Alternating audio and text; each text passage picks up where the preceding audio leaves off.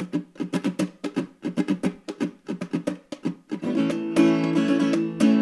think we've heard of that before. Stranger stories every day. Wonder what tomorrow's gonna bring. So listen, friends, we'll blow your mind with the finest nonsense we could find. Might be true, and that's the weirdest thing. Hello. Hi, So, uh, welcome back to the Weirdest Thing podcast. I'm Scotty Milder. I am Amelia Ampuero, and we are recording during daylight hours, which is a special treat for us. Never happens. no, we're usually recording in the middle of the night. of course, it is also, we're also recording like three days late. So, you know, let's not This uh, is true. pat but ourselves we on the back too much. look, we take the W's where we can find them. and today, the W is that it is not 11 o'clock at night when we start recording. All right. Well, uh, anything, anything new to tell people? Oh, shoot. I feel like there was something that I was going to be like, ooh, we should talk about this on the podcast. And now I'm not remembering what it was. I feel like it had something to do with TV or something, but it's not coming. Yeah. Yeah. It's I haven't. I haven't been watching anything anyway. I just Yeah. haven't had time, but I mean, we Um, all know that I've been, I've literally watched ev- everything Oh, except The Wire. The only thing I have not watched during the pandemic is The. Wire, much Yeah. to Scotty's chagrin. You'll, I mean, I, I mean, not even to my chagrin anymore because I've just given up on it. It's just Uh, a, it's just an, a, a gentle acceptance yeah. of the fact that I will never watch that show. I did just binge season three like all in one night a few nights ago. So Oh, really? yeah, Uh, Fantastic. I'm back in Wire World. Also, I uh, one thing I do want to, uh, I mean, I guess I might as well mention is I actually saw that stupid Avatar movie. you saw it? Yeah, I did. Yeah. Well, I kind of uh, like some of this is like you know, film professor Scotty needs to kind of know what's happening in the world. True. And I was like, there's enough like technological advances in this thing that I really should like see what the fucking thing looks like. Like what Okay. the cameras and stuff are doing. And like, I mean, yeah, it's real pretty. Like it looks Okay. looks real nice. And like, okay. You know, James Cameron like knows how to tell a story, you know, that like in the moment you're like, ooh, you know, you're all caught up and shit. And then when it's over, you either like with the first movie, I just didn't remember a goddamn thing about it probably a week later. And then this one, you're just like, yeah, no, when I think back on it, there's like lots of uh not great things in that movie. I mean, it was all stuff I knew that would wouldn't be great, but like, yeah, Yeah. lots of weird white savior stuff. I will say it's a better. I think it's a better movie than the first one Okay. like it's got Okay. more interesting stuff in it but it's like all kind of wrapped around like like a big turd of a central idea so of white saviorism. yeah exactly but i mean it's pretty so you know there's something Okay. Um, I think I think maybe I was, was thinking that we were going to be able to talk about Cocaine Bear, but that Oh, yeah, also did that- not happen. that hasn't happened yet um no. i mean hopefully like we're gonna go see that thing soon Yeah, I know because I'm really excited. I like I had te- I, Scotty and I were texting about it. We we had made some tentative plans to go see this movie, Mhm. um, and they fell through. But I was really like I had told you via text. I was really thinking that this was along the like Sharknado Mhm. Realm, and then I looked at the IMDb and I was like, no, there's like a bunch of really great actors in this movie. Like, what is happening? yeah So uh, I guess be on the lookout for the weirdest thing review about Cocaine well, I was, I was comparing soon. it to um I haven't seen Cocaine Bear yet, obviously, but I was comparing it to the movie Lake Placid, Mhm. uh, which I don't know if anyone's seen it. I mean, that's a pretty forgotten movie, but it was a weird movie that came out in the into the '90s, where it's just like your standard. I mean, there should have been a Sharknado type movie. It's like a right. big giant crocodile movie, but it had this like really A list, surprisingly A list cast. And I think it's just because I mean the script was written by David E. Kelley, who's like a big writer, and like it was just better written. So that's what I'm like hoping out of Cocaine Bear, which is kind of what it sounds like. And I haven't heard anybody being like, this movie is terrible. No, everything I'm seeing on like horror Twitter is like people are like, we fucking love Cocaine Bear, and like apparently it's really funny. So Amazing. probably a lot Ho- funnier than Avatar would be my guess. Probably. Probably. I remembered what I wanted to tell you. okay, Did you watch any of the SAG Awards this last weekend? did not. I read a little bit about them. Okay. Two very amazing things, which are Jamie Lee Curtis. When she went up to get her award, she gave a whole long speech about how she, her first acting job was in this show called, I think, Operation Petticoat, Mm, and how okay. she got fired from that and how I th- it, like I'm sure you can find the speech online, but I think she I think if I'm remembering correctly, she went on to be like, you know, I was like heartbroken when I got fired from this job, but it ended up being the best thing that could have happened to me because it let me be in a movie Mm, that became this like cultural phenomenon which was Halloween. Right, um so she does this very much like it felt very like you know, I owe my career to horror movies and Yeah. I wouldn't be here today without that. I mean, that's something I've always loved about Jamie Lee Curtis is like like most actors or uh, many actors, you you get your start in like you know low budget horror because those are the movies that are casting unknowns, and it's like yeah. Jennifer Aniston was in Leprechaun, and you know things like Matthew. McConaughey was and Renee Zellweger were in a Texas Chainsaw Massacre, the like- next generation. Okay. Yeah. Uh, and like a lot of times people just want to bury that shit in their resume, but like Jamie Lee Curtis has always owned it. Like she was like the OG scream queen, and she's like still all about it. You know, yeah, never like been never been embarrassed. not only like has always owned it, but has been like, yes, I will come back to do Yeah, like the number 17 sequel. Like, Right. hell yes. yeah. She she came back when they tried to reboot it in the '90s. That kind of Mhm. failed, and then now she came back again with a totally Yeah. different reboot. Yeah. So Um, Yeah. so that was super cool. And then I think I want to look up his name. Uh, but everything everywhere all at once, Mm. you know, has been winning really big. Which I have, I need to watch that. I haven't seen it. I've heard I need to watch it too. but good things. same, same. And I don't there's something that is like keeping me from watching Yeah. it for some reason. I I, don't know what the- it is. It's the multiverse stuff. I think I'm just like had a lot of multiverse stuff in my life because of Mhm. Marvel. So Okay, fair. yeah. Um but that's me. That's what's holding me back. right. But they won best ensemble. Mhm. and they got up there and it was really sweet because their speech was like every person read a line from this like Oh, they did a group speech which was very cute but then michelle yeoh got up there and was like we want to give special props to uh, james hong who is in this movie and is 94 years old Wow. and then he got up there and that motherfucker held court for like five minutes. Just, and he was like, I was the first movie I was in was with Cary Grant. Wow. Yeah. And he starts talking about Yellowface. Mm. And it is so amazing the stuff that he does in this speech. And he goes on for, I think, like five minutes, just kind of being like, this is the shit I have put up with in my career. I'm super fucking happy to be up here with this cast for this movie. It is amazing. Go and YouTube it because it's a fantastic. Yeah, I'll have to watch that. Fant- I had no idea that man was 94 years old and he's up there sharp as a tack. Yeah.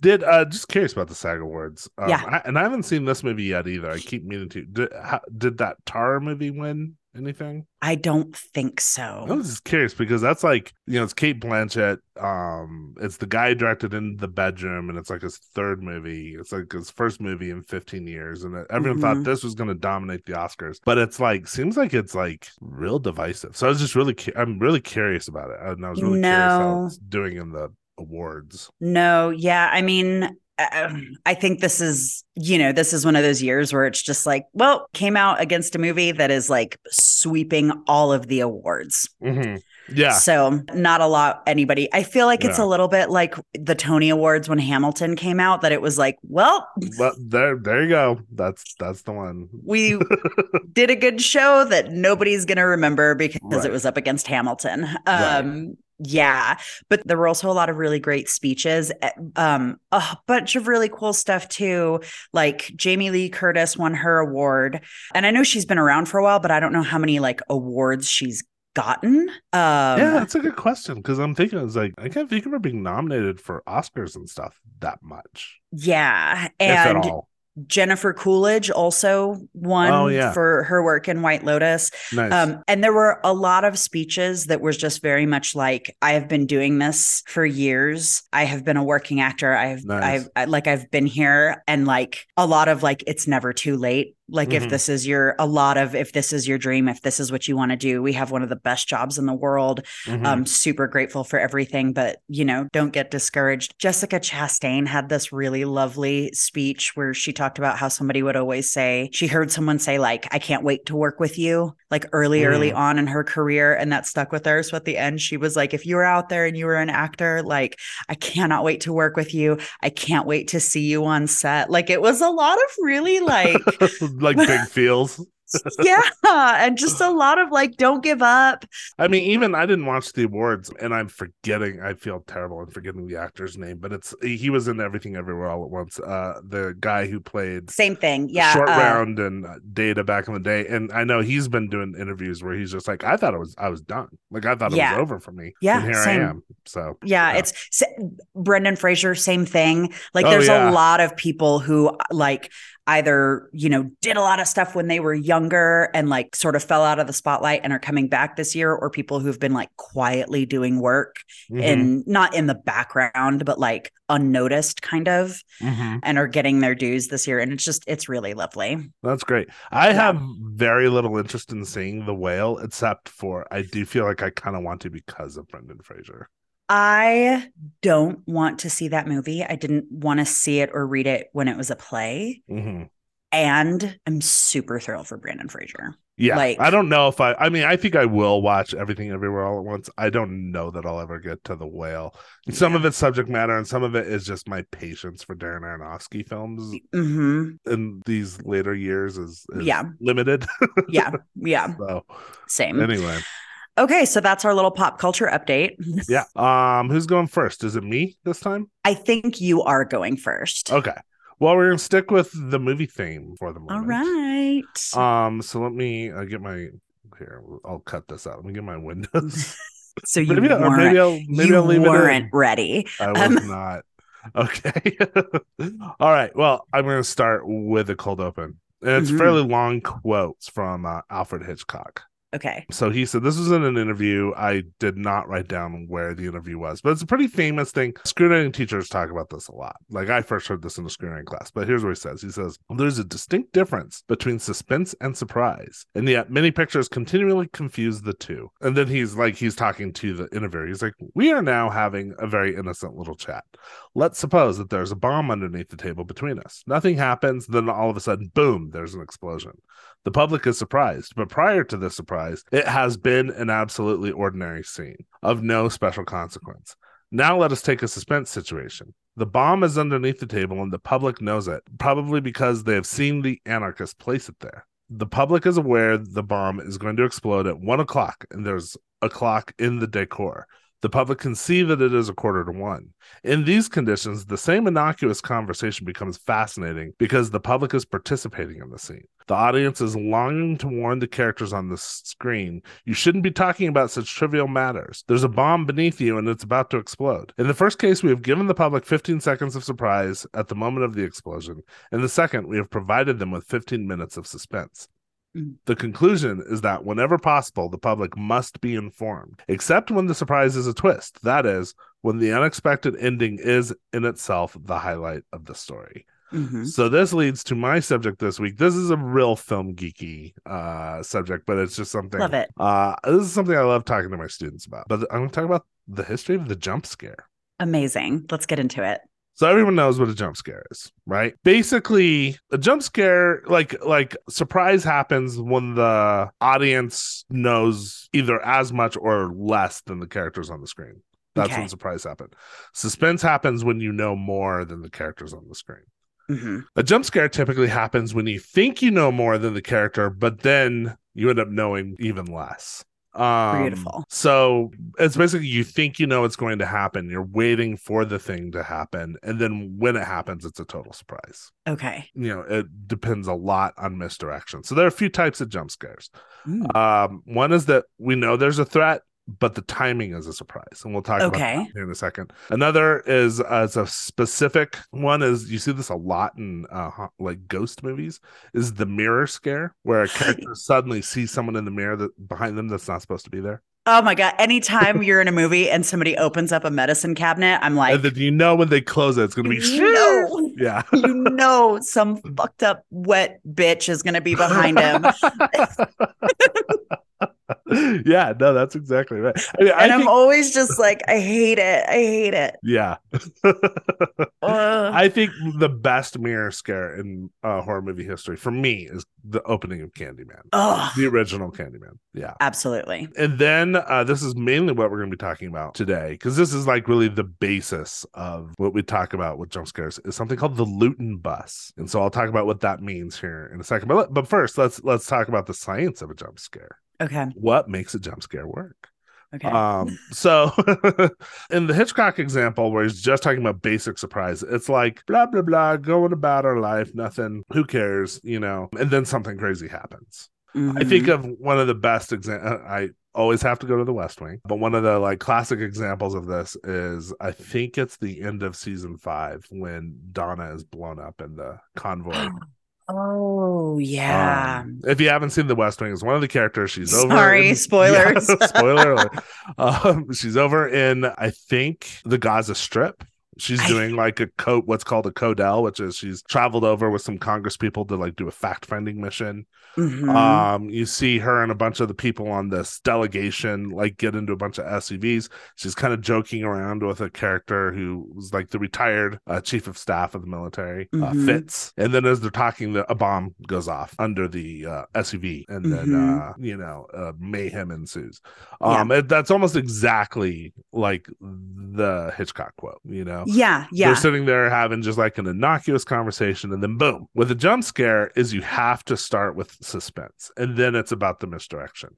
Because when you start with suspense and you create a sense of anticipation, you've got a, the audience knowing that the scare is coming, Mm. but they don't know what the scare is going to be or when exactly it's going to come. What you do is you create a state of quote hypervigilance. Um, Mm. what you're doing is you're activating their amygdala, which is the part of the brain that's responsible for fear, anxiety, self preservation, all of this stuff. Is the amygdala your lizard brain? I think I oh, I should have looked that up. I think it might be because a lot of like the amygdala is in control of like I'm just wondering because Um, it seems so survival based, right? Like it is. I think well, and, and that kind of gets to what I'm going to talk about. So you're activating the amygdala, and the more you can just like pump that amygdala button, you're Mhm. pumping the brain full of chemicals, and this leads to what's called the amygdala hijack phenomenon, Ooh. which basically means you're hijacking somebody's rational thoughts and you're creating a situation where they feel like they're in a fight or flight situation.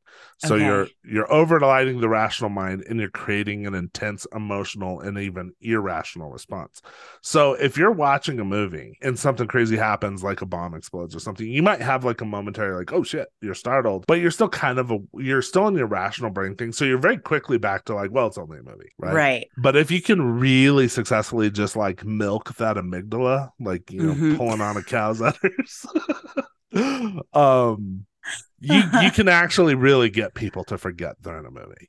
So that's what happens with like haunted houses, right? Is that like you should be able to yeah. be like, I'm walking through this, I'm in a warehouse, I chose to be here. Every like rationally, I understand Right. that everybody here is an actor, but at a certain point, after jump scare after jump scare after jump scare, you you just start being like, I- I'm Yeah. I'm I'm I'm in this like Well, you know if lunatic done- asylum with if a guy with a chainsaw. Right. If they're done really well, and th- there's a little bit of Albuquerque log rolling here, um, but we have a theater company in town that does a kind of yearly sort of haunted house type interactive thing called Quarantine. hmm And what they do pretty well, I think, usually, I haven't been to every quarantine, is by building their haunted house a little bit more around a narrative. They Mm-hmm. give themselves room not just to have like jump scare, then another jump scare, then another jump scare, which like a lot of haunted houses, just like you're in dark and then something jumps out at you. yeah. But they actually wrap it around a narrative enough that it's able to create a sense of suspense. So when Yeah. the jump happens, it's more effective yeah. um because you know like i said you're you're creating a situation where people actually because the amygdala is creating this irrational fight or flight response people actually can like almost entirely forget they're watching a movie.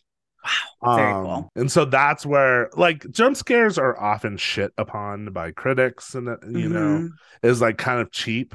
But when a jump scare is well executed, it is I mean it's it's the heart and soul of like I, if I may, can I interrupt with Mhm. two examples of I think movies that use jump one that uses jump scares really well, and then another that I think did not. okay, Um, go for it. I feel like The Ring used jump scares Mm. really well. it does. Yeah, that's a good one. I didn't write that down on my list, but that's a good one. Yeah. Like when she goes in and she like it's because it, it's not always like you know like oh and then a character's there. Sometimes it's like weird flashbacks. Mhm. So when like they find the girl like in her closet, Right. that I I was like, what am I watching? What am I? I'm I'm in Well, and that's- and that's great because like you know something happened to this girl and then you're cutting away and you're like you're wait like what happened to this girl you know And so that you know that the it's when you know the reveal is coming but it's still not coming right. it's like when is being it gonna parsed happen? You out. know? Yeah. that's So triggering that amygdala yeah So I feel like that one works really well. A movie that I hated because I felt like the story was super weak Mhm. and they relied on jump scares was the 2000 movie What Lies Beneath with Michelle Pfeiffer Mm. and Harrison Ford. that one's often you find that on a lot of lists basically saying the same thing where it's like Because it's without things- the jump scare there's nothing there Like, well, and it's also things that like, you know, Michelle Pfeiffer like goes into the refrigerator when she closes it, somebody's there. And so you're like, oh my God, a person. But then the guy's like, hey, are we having like, are we doing pork chops tonight for dinner? mhm. Or like, there's no, Yeah. it's like just a jump scare for the sake of like a quick, like, ooh, and well, then that nothing and that's else. a version of the Lewton bus, which I'm going to get to in a second, which Okay, is the idea of a jump scare that like turns out to be innocuous. okay. But that is like, I really feel like the Lewton bus approach is like less is more of that because the more you're like kind of doing the cheap trick of like, oh, it was just a cat coming out. of I feel like it's, It I feel like that movie is riddled with them. Mhm, okay. That one's really pretty. I, It's that, I haven't ba- seen it in a while, but that one is pretty bad. It's, trying- gratuitous. It's trying real hard to be a Hitchcock film and just Yes. the mark. yes, absolutely. Yeah, no, that's a th- those are good examples. I didn't write either of those down, but those are good examples. But yeah, so again, you know, back to the amygdala, you know, you're creating the sense of suspense, which is conditioning the audience to actually be more startled than they would be if it just is a thing that happens, bomb under the table. Right. So let's talk about the first jump scares. Okay. Um, it's a little debatable what you would call the actual first jump scare. A lot of them talk about the Lewton bus as the first jump scare, but really it comes a little bit earlier. So we need to go back to the 1920s Let's go back. with a movie we've actually already talked about or mentioned before on here, way back when we were talking about the movie Freaks. Um, Right. we're going to talk about Phantom of the Opera from 1925, Ooh, okay. starring the, of course, the infamous Lon Chaney Sr Friend of the pod. friend of the pod, Lon Chaney Sr. so this is from oh, I didn't let me real quickly give my sources. I forgot to do that. Oh, So Wikipedia, Far Out Magazine, Collider.com, Independent.co.uk, Movie Okay. Web, HorrorGeekLife.com, TheNewsHouse.com, and the lineup. So beautiful. this is a quote from Independent.com or co.uk. and they're basically describing what happens and why this was like the big jump scare of the day. He says the Phantom's mask is torn off to reveal the iconic shot of Lon Chaney with pins in his nostrils, revealing the famous horrifying face we all know now. And I'll Mhm. post a picture of that in social media. It says this is an early jump scare. It is not as effective now as it would have been in 1925. Phantom was a silent film with no synchronized recorded sound, meaning no musical score. Showings of silent films would almost always be accompanied by live orchestral music, but we have no reference for what that music would have been in 1925. Mm. Sound can be integral to a jump scare. If it builds, getting louder and louder before cutting out to painful silence, then boom, a loud, high pitched noise makes the scare not just visual but auditory too. Mm. And so the lack of original music makes it difficult to imagine what it was like in 1925. Apparently, audience members screamed with horror and even fainted, which seems ridiculous now. Um, Th- I feel like that happened with a, I feel like that happened throughout horror movie history Mhm. of like people fainting, people vomiting, pregnant women yeah. like giving spontaneous Well, birth. that, that was the whole story about freaks was like yeah. some woman goes into labor or whatever. Like, I think, I mean, I've had this experience as a horror fan where it's like I've seen things, you know, stuff that I saw back in like the early 90s that seems so just like, oh my God. And then you watch it now and it's like pretty dated you know Mhm, and the mhm. special effects which seemed so amazing back then just don't hold and i feel like that's kind of what they're saying with the phantom of the opera is that like if you can put yourself in the mindset of that audience Mm, who was like the whole idea of motion pictures was pretty new and like they'd never see and like that makeup is pretty genuinely horrifying yeah. um, i can see how it would have been shocking but it is funny to think of like people fainting and stuff like that yeah. Yeah. um so that's probably the first real jump scare Okay. Uh, but the one that everyone really talks about comes almost two decades later. So I'm going to talk a little bit about the history of RKO Pictures okay. and RKO Horror and its kind of rivalry with Universal Horror. Mm, okay. So RKO was kind of the last of like the big five movie studios during Hollywood's golden age. I should have written down what those studios were, but it was like Warner Brothers, Universal, MGM. Uh-huh. There's one other one. So United Artists? Maybe United Artists, yeah, and then RKO. Okay. Um, RKO really came about because of the transition to sound. Mm, It was formed in 1928 after the Keith Albee Orpheum Theater chain and the Joseph P. Kennedy's Film Booking Offices of America. Um, way too long. I know. Uh, I don't even know. It's word salad. I don't even know what it means. But uh, they came together under the control of the Radio Corporation of America, RCA, um, in October of 1928. And the whole purpose was RCA had created something called the Photophone, which was a sound on film, it was proprietary sound on film technology. And they wanted to like get that out there. You know, they Mm. knew that like, you know, we're starting to do these talkies. We need new technologies to put the sound on the film, you know, on the film. Right. strip. So that's what their photophone technology was. Well, unfortunately, all of the other studios had already started working with AT&T. AT&T had a subsidiary called ERPI, and they had created the Vitaphone and Movietone sound systems. okay. So this photophone was like came a little bit late. So they're like, well, to create this market, let's just create a studio and, and just put out our own movies. So that's how RKO basically started. It became uh, RKO, which is an abbreviation of Radio Keith Orpheum in 1929. A couple years later, they brought in the the French movie studio Pathé Films. Their American arm was kind of brought into UK or RKO. okay. Um, and then they started actually putting out like radio theater. They had something called the RKO Radio Hour on M- NBC, and that they used to like promote their movies. So that's how like even though they were a brand new studio, you had these other four studios that were already pretty entrenched. Um, here's this brand new studio trying to find a way to like get itself in the market. Well, having this radio hour on uh, NBC kind of gave them a little bit of an edge. But you know, they were still the like. Do you remember the like into the 80s when Fox TV finally like became a network?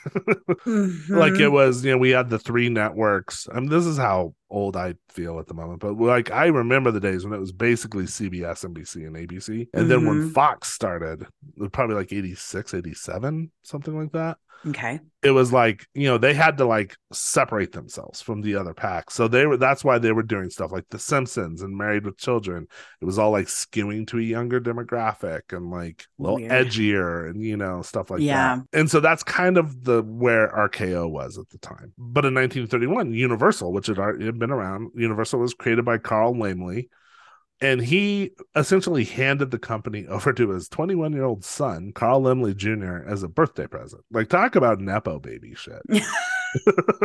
Uh-huh. like, he was just like, Here, son, here's my movie studio. Right, right. Good luck. Good luck. In fact, like, Universal was actually like infamous for this, like, where Carl Laemmle, the elder, would basically just hire like his relative. Mm. So, like, apparently, a bunch of his nephews worked for the company, and they, uh, he was known as quote Uncle Carl on the studio Okay. because he was literally Uncle Carl. Mhm. Um, but yeah, so he hands it over to Carl Laemmle Jr. Well, you know, yes, he's a Nepo baby, but also he's a young guy, and he's like, we need to like modernize this. We need to like get on board with like the coming of the talkies. You know, Okay. I think he was given the company in like the late 20s. So he was really like responsible for kind of like ushering Universal into the talkie era. And he was like, we need to like put out these big prestige movies. So they started doing these big, like in the late 20s, these big prestige films that would have been like the Oscar bait, you know, what we call Oscar bait. now. Right, right, right. And I didn't even write down any of them because they all flopped. like none of them succeeded. um, so Mm. it's like Carl Jr. was like maybe looking like he was gonna be a short timer as Yeah. CEO here. But then he was like, he had kind of a brainstorm. He was like, you know what? There's all these old, scary books that are either the rights are available for like not that much money, Mhm. or they, I don't know if they had like the same concept of public domain that we have today, but, Yeah. but they were like, we can like, do relatively cheap, but not super cheap horror movies based on these classic novels, including Dracula, Frankenstein, The Invisible Man, H.G. Wells' The Invisible Man, uh, things like that. And this is what, of course, became Universal horror. So when you're talking like, you know, the iconic Universal horror movies, you know, uh, Dracula, Frankenstein, The Wolfman. all that Yeah. Comes out of this era. They were, like I said, relatively inexpensive to make. Mhm. Um, but he still wanted like big production values. One other thing that he was doing is this is the era of vertical integration in movies. okay. studios, which meant uh movie studios like they owned the production arm, they owned the distribution arm, and the exhibition arm. So it's like they had Okay. their own movie theaters that they were Right. screening their own movies in. This, of course, got broken up in the end of the 40s as like an antitrust thing. And that's why Okay. movie theaters got kind of carved off from they became Mm. independent well because they had their own universal you know movie theaters there was a what they used to do is like you would basically go to a double feature they'd have the a picture would be like that's the big draw and then they'd have the b movie which sometimes they would start with the b movie because it's supposed to warm you up and that's where the term b movie Mm. comes from is it's like the cheaper sort of warm-up film for like the big and then they would have like disney cartoons and and between. Right. So he was like, essentially, I think they were kind of making these Universal monster movies as kind of B movies, but they were like, they have to be of a quality enough that, like, you know, they're you know they're striking to people they were very char- they were characterized by like relatively lush cinematography often this was you know obviously the time of world war ii a lot of Mhm.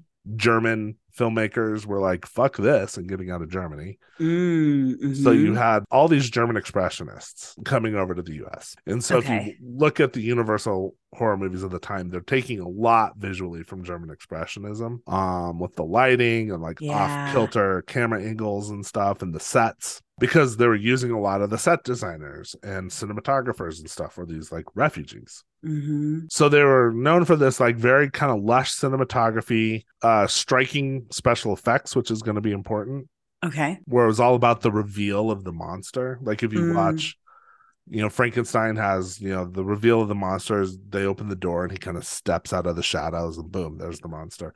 Or Okay. in uh the Wolfman, it's the famous lap dissolves where you see his transformation into the wolf man And it's like Mhm. real corny today. But at the time it was like, how'd they do that? It's Ah! magical. yeah. They're also most often based on classic novels or not necessarily original material. There are a few exceptions, like The Mummy and The Wolfman aren't like directly based on anything, but they're pulling from a lot of sources and kind of, you know. Okay. Um, they tended to be period pieces. Um, they're historical films usually. They're usually set in rural areas to give them this like gothic feel. So it's like, you know, Dracula's castle. right. Um, or in Frankenstein, it's I'm in Frankenstein's castle Yeah. where the lab is, you know. So it's like a fair amount of money is being put into the spectacle of these films. hmm The first, of, well, you could say that actually Phantom of the Opera is kind of the first Universal monster movie because I think Mhm. was the success of that is kind of what inspired Carl Jr. to be like, hey, we could keep doing this. Hmm Um, but really, the first of this era was Dracula. That's from 1931, directed by Tod Browning, who, of course, we talked about on the Freaks episode. Right. Um, what is that? Victorian pornography? I think that's Victorian pornography. I think it's Yeah. Victorian pornography. Yeah.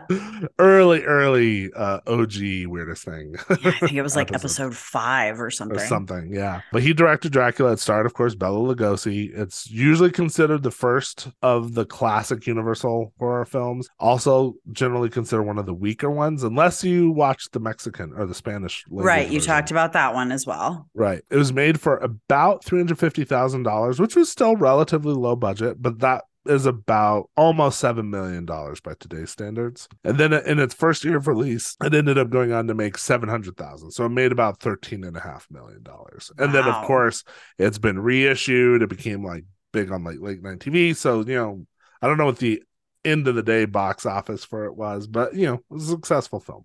Yeah. Um, Frankenstein and the Bride of Frankenstein, that's from 31 in 1933. Uh, Mhm. obviously starring Boris Karloff, directed by James Whale. If you want, speaking of Brendan Fraser, if you want to see a great Brendan Fraser performance, go back and watch Gods and Monsters Mhm. uh, with him and um, Ian McKellen playing an aging James Whale. okay. Um, they're they're generally considered like the best of the Universal horror. Like James Whale was kind of one of the more uh visually inventive. He was just one of the better directors. Uh, Okay.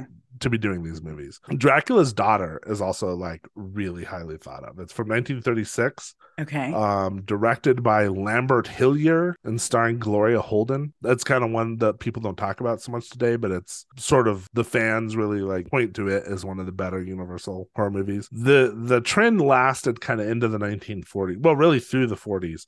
But over time, it was just sequelitis, you know, Son of Frankenstein, and you know, Mhm. and then uh, all of a sudden it was like Frankenstein meets the Wolfman, and then it was Abbott and Costello meet Frankenstein. And, you right. know, so the whole thing just got kind of overdone by the end. right. the last real Universal horror movie was The Creature from the Black Lagoon. Uh, Mhm. 1954, directed by Jack Arnold and starring Richard Carlson and Julie Adams.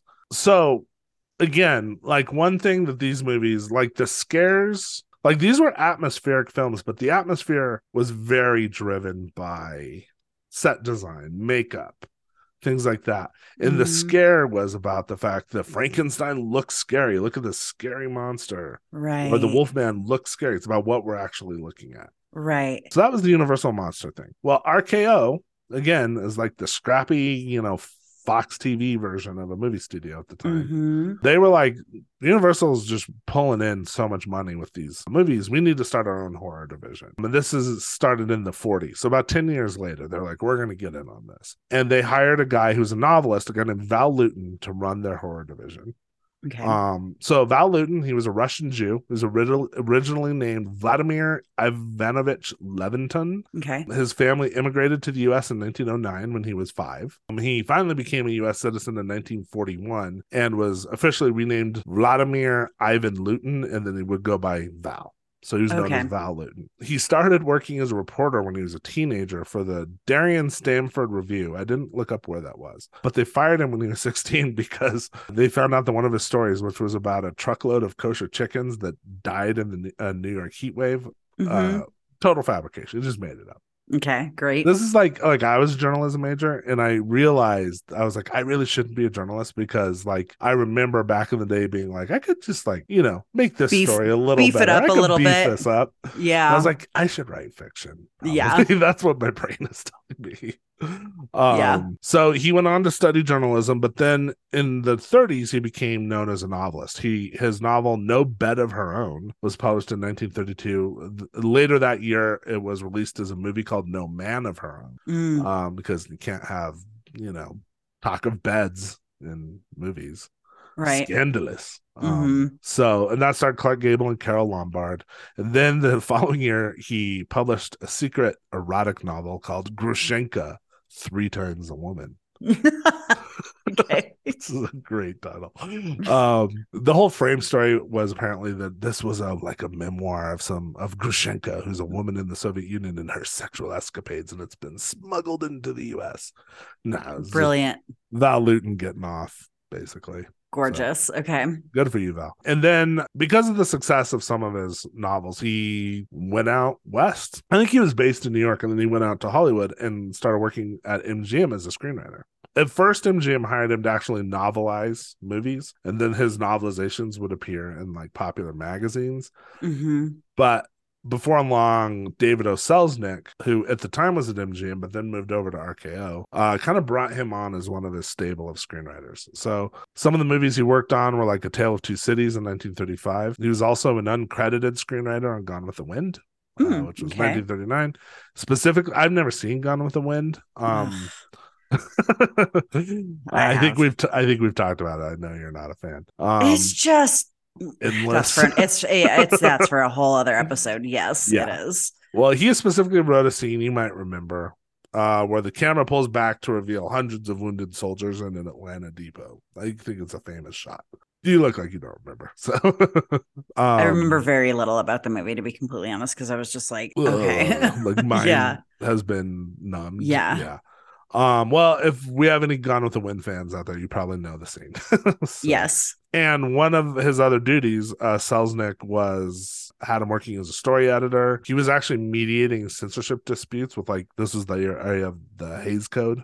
Okay. So he was in there like trying to argue for things with the Hays people. Mhm. Um, and he was looking for novels to adapt. Um, Okay. But eventually, RKO was like, we want some of that Universal horror money. Uh, so we're going to create a horror division. And they brought on Val Lewton to be the head of their horror unit. He got a salary of about $250 a week to do this. That's a little less than 5000 a week now. And he had Okay. to follow three hard and fast rules. And these are going to be important when we get back to the idea of the jump scare and why the jump Okay. scare kind of came about. So if you remember, I said uh, Frankenstein cost $350,000. dollars Mhm. well, all the RKO movies had to cost under 150,000. So Okay. like a third of the cost or something. yeah. They had to all be under 75 minutes long. They're really Okay. approaching them as B movies, I think, as part of, you know, double Okay. features. And then the way that they would come out is that Lewton's bosses above him would come up with titles and be like, we should do a movie called blah, blah, blah. And then it was up to him to like put it together. So, to make a make a movie from a title. based on a title. And they were always so here's some like famous RKO horror movies. Uh, Okay. I Walked with a Zombie from 1943. Ooh, okay. The Body Snatcher 1945, Isle Mm. of the Dead, Bedlam 1946. So it's like these sensational titles, and it's like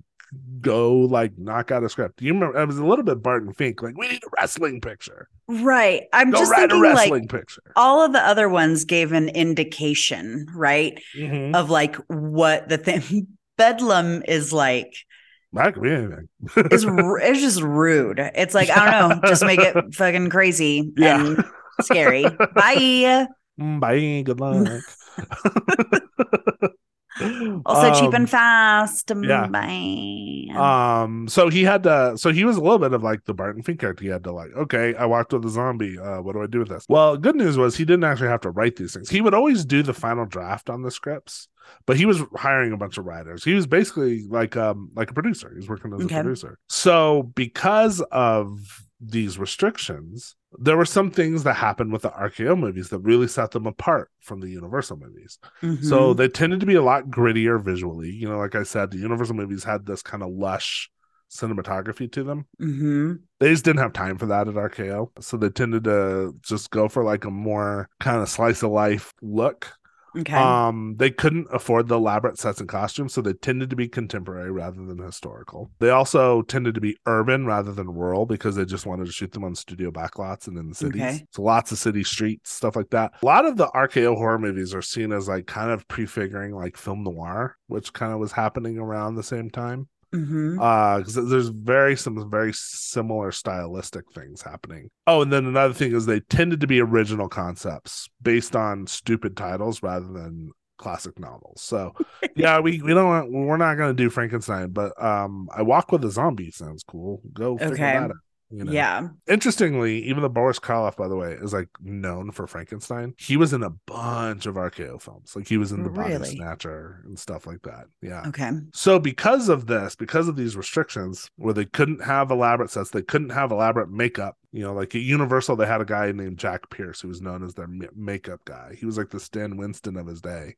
He Mhm. came up with the Wolfman look and the Frankenstein with the flat top head, and Right. they just didn't have that at RKO. So they were like, "How are we gonna make these movies scary?" So RKO was like, "We need to focus on what the audience doesn't see." Okay. So whereas like the atmospheric nature of a Universal horror movie is very like I said, based on like the the the sets and the costumes and and the makeup of the monster makeup. With RKO, it was about like shadows. It's about what's hidden in the shadows, what's happening right off camera.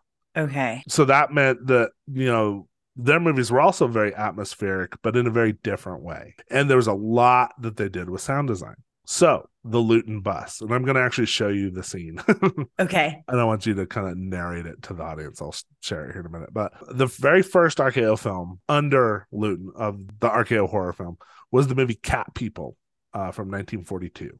Okay. Um, directed by French director Jacques Tourneur. I forgot to write down who the screenwriter was. And starred a woman named Simone Simon and a guy named Kent Smith. And the basic plot, just so you know, won't spend a lot of time on it, but it's about a dude played by Smith who falls in love with this mysterious Eastern European. I think he sees her at a zoo and she's like drawing the panther at the zoo. Mhm. Uh, she's this mysterious woman from Eastern Europe. I think her name is like Irena. And then they, you know, it's about their relationship. They're falling in love, but she eventually reveals that she descends from a family of cat people. And if her passions are aroused, she'll turn into a panther. So she's like a werecat, basically. Okay. Okay. Um, cool. Uh, if you want to see a real trashy version of this, uh, they remade it in the 80s with Yeah. um, Nastassja Kinski and Malcolm McDowell. It's like Yeah. real, like 80s, like sex sleaze, but it's great. I love it. Um, that's also where the David Bowie "Cat People Putting Out the Fire" song comes from. that uh just that the the the hold that that particular genre had which was like uh i believe you can find those movies on netflix under Mhm. sexual thriller Yes, uh which were it was like i it's like a suspenseful movie there's some scary stuff in it Well- but like a lot of sleazy sex yeah, and it's all like very like artfully shot, but in like yeah real, real like lots of, lots of, chrome and neon and stuff. yeah and lots of like orange light coming through the Yeah. blinds Yeah, it's all movies like Basic Instinct, which I, by the way, just rewatched recently. That's not a good movie. Oh, that movie is garbage.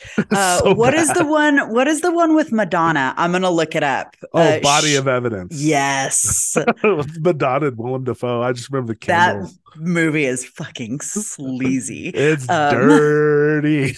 it's dirty. well, Cat People's a little. The Cat People remake's a little earlier, but it's also pretty fucking dirty. Yeah. Um, okay, but- continue. anyway, but the 1940s version, not so much. It's all about suggestion. So, so she's a werecat, but they get married, but she can't have sex with him because she, if she consummates the marriage, she's going to turn into a panther and eat him. okay. So he's getting real blue ballsy. Um, Um, and meanwhile, he's gotten, I don't remember what his job is, but he's got an assistant played by Jane Randolph, and they're getting closer and closer. And I think he like confides to her that, like, you know, there's things going on in my marriage. Meanwhile, Irena, the cat lady wife, is like getting jealous of the assistant and starts Okay. stalking her. So that's the setup for the scene I'm going to show you. I'm going to share my screen. Hold on. okay. All right, so here's just a clip off of YouTube. It's about a minute and a half, but this is the Lewton bus. So if you could kind of as you're watching, just kind of tell tell the audience what's happening. Okay. Okay. So here we go. All right. We see a finely dressed. Oh, there's two women So that's a walking down the street. Yeah. Okay. Uh huh. They're walking through like a estuary or something. It's it looks like some type of a drainage canal. it kind of does. Okay, they're walking. There goes one woman. She's walking. There goes the other woman who's presumably following her. Mhm. Okay, we see a shot of the first woman, her feet walking, second woman, feet walking so loudly. Like, I can't believe they can't hear each other. Up, footsteps stopped. We see the first woman walking. She's still completely unaware. It's very dark. You're seeing like some lighting bouncing off of her lighter colored coat and stuff. She's pausing by a lamppost and she's looking behind her now. What's back there? she's like, mm, I thought I heard something. And She's starting to pick up her pace.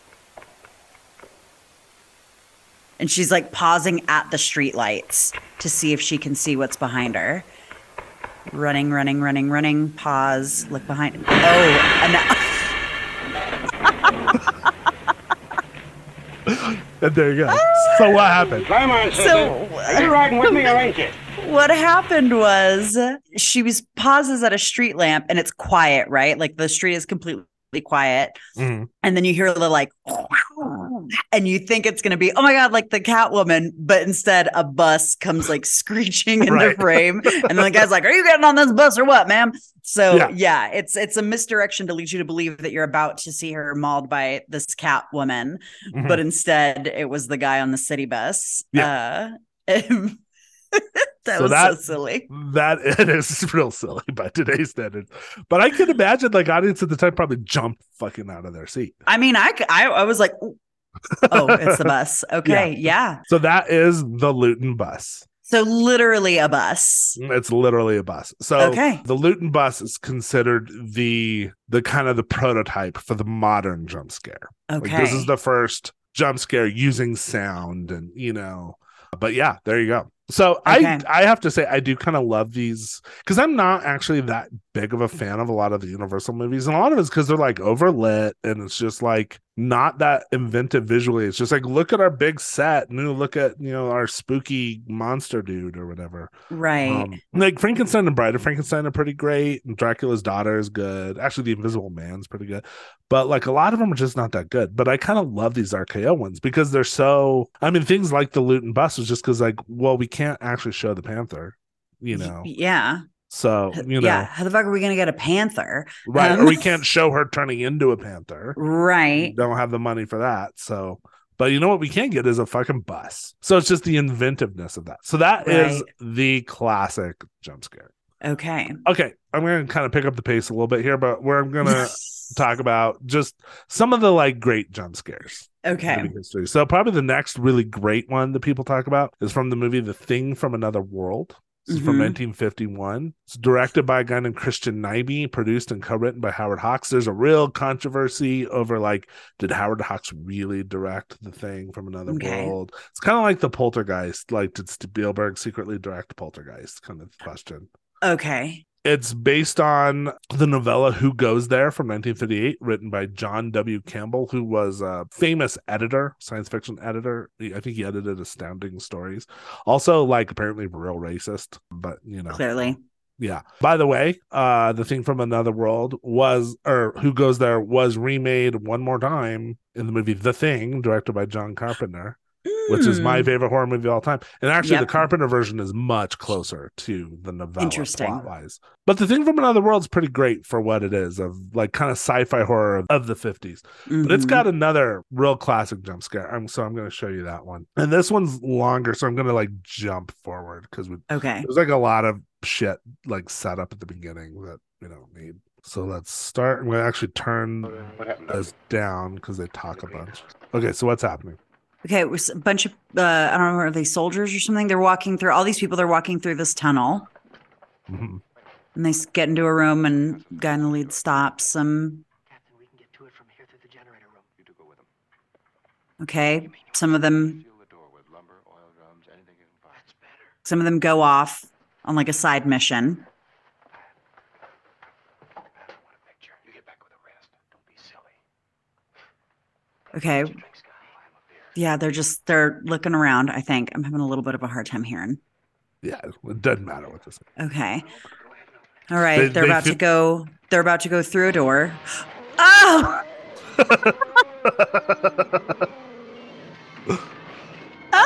So what happened there? I love your they, reaction. uh, I can't wait to hear how that's gonna sound on the audio of this. okay, so they opened the door and there was a big monster back there who just like like swept his arm into the room and the guy at the front closes the door on the arm and so then it's like you kind of like saw the arm kind of struggling and then they finally are able Hmm. to like shut the door so this it also kind of looked like the actor playing the monster was a little like oh like oh, they, oh they- shit! yeah, Oh, you mean, you mean go now? Yeah. yeah. Wait, was that action? It looked, yeah. it's a little what it looked like. Yeah. Amazing. Okay. Uh, a little trivia: the actor playing the monster uh, is actually James Arness, who went on to fame on television on the show Bonanza. Fantastic. Good for years later, him. a few years later. Okay, we're going to talk about what is largely considered the greatest jump scare of all time. It's from the movie Psycho. It's not the scene that you probably think it's going to be. So, Psycho, 1960, directed by Alfred Hitchcock, written by Joseph Stefano, based on the novel Psycho from 1959, written by Robert Bloch, starring Anthony Perkins, Janet Leigh, Vera Miles, and then the guy you're looking at here is Martin Balsam. Yeah. And Which is gonna- why I think I'm like, I think I know what scene this is. Yeah, and it this- is fuck it's awful. Let's Yeah. let's rock and roll. Let's do it. Here we go. Okay, I'm going to jump forward again. So we don't need to watch all the walking around the hotel stuff. Yeah. Okay. Okay. So what I'm seeing is a guy. He's walking into the house. If you know Mhm. Psycho, you know what house I'm talking about. If you don't, what are you doing here? he's looking around and he's like, oh, okay, I'm gonna. He walks in the front door. He's a gentleman, so he's taking off his hat before he enters the house. and he's looking around. He's in like the, you know, like the front kind of parlor area. I hate this scene so much. He's looking around. He looks down the hallway. Hmm. Sees a staircase in front of him. Looks over to the other side. Sees a set of closed doors. And he decides, makes the decision. Let me go up into this scary ass house. Yeah, it's a So strong choice. Uh huh. So he's this is a long shot of him like walking up this like endless staircase. A door somewhere cre- like creaks open, just a sliver of it. The door is opening. Back to the dude walking up the stairs, and it was like a Jesus. Ugh, I hate this.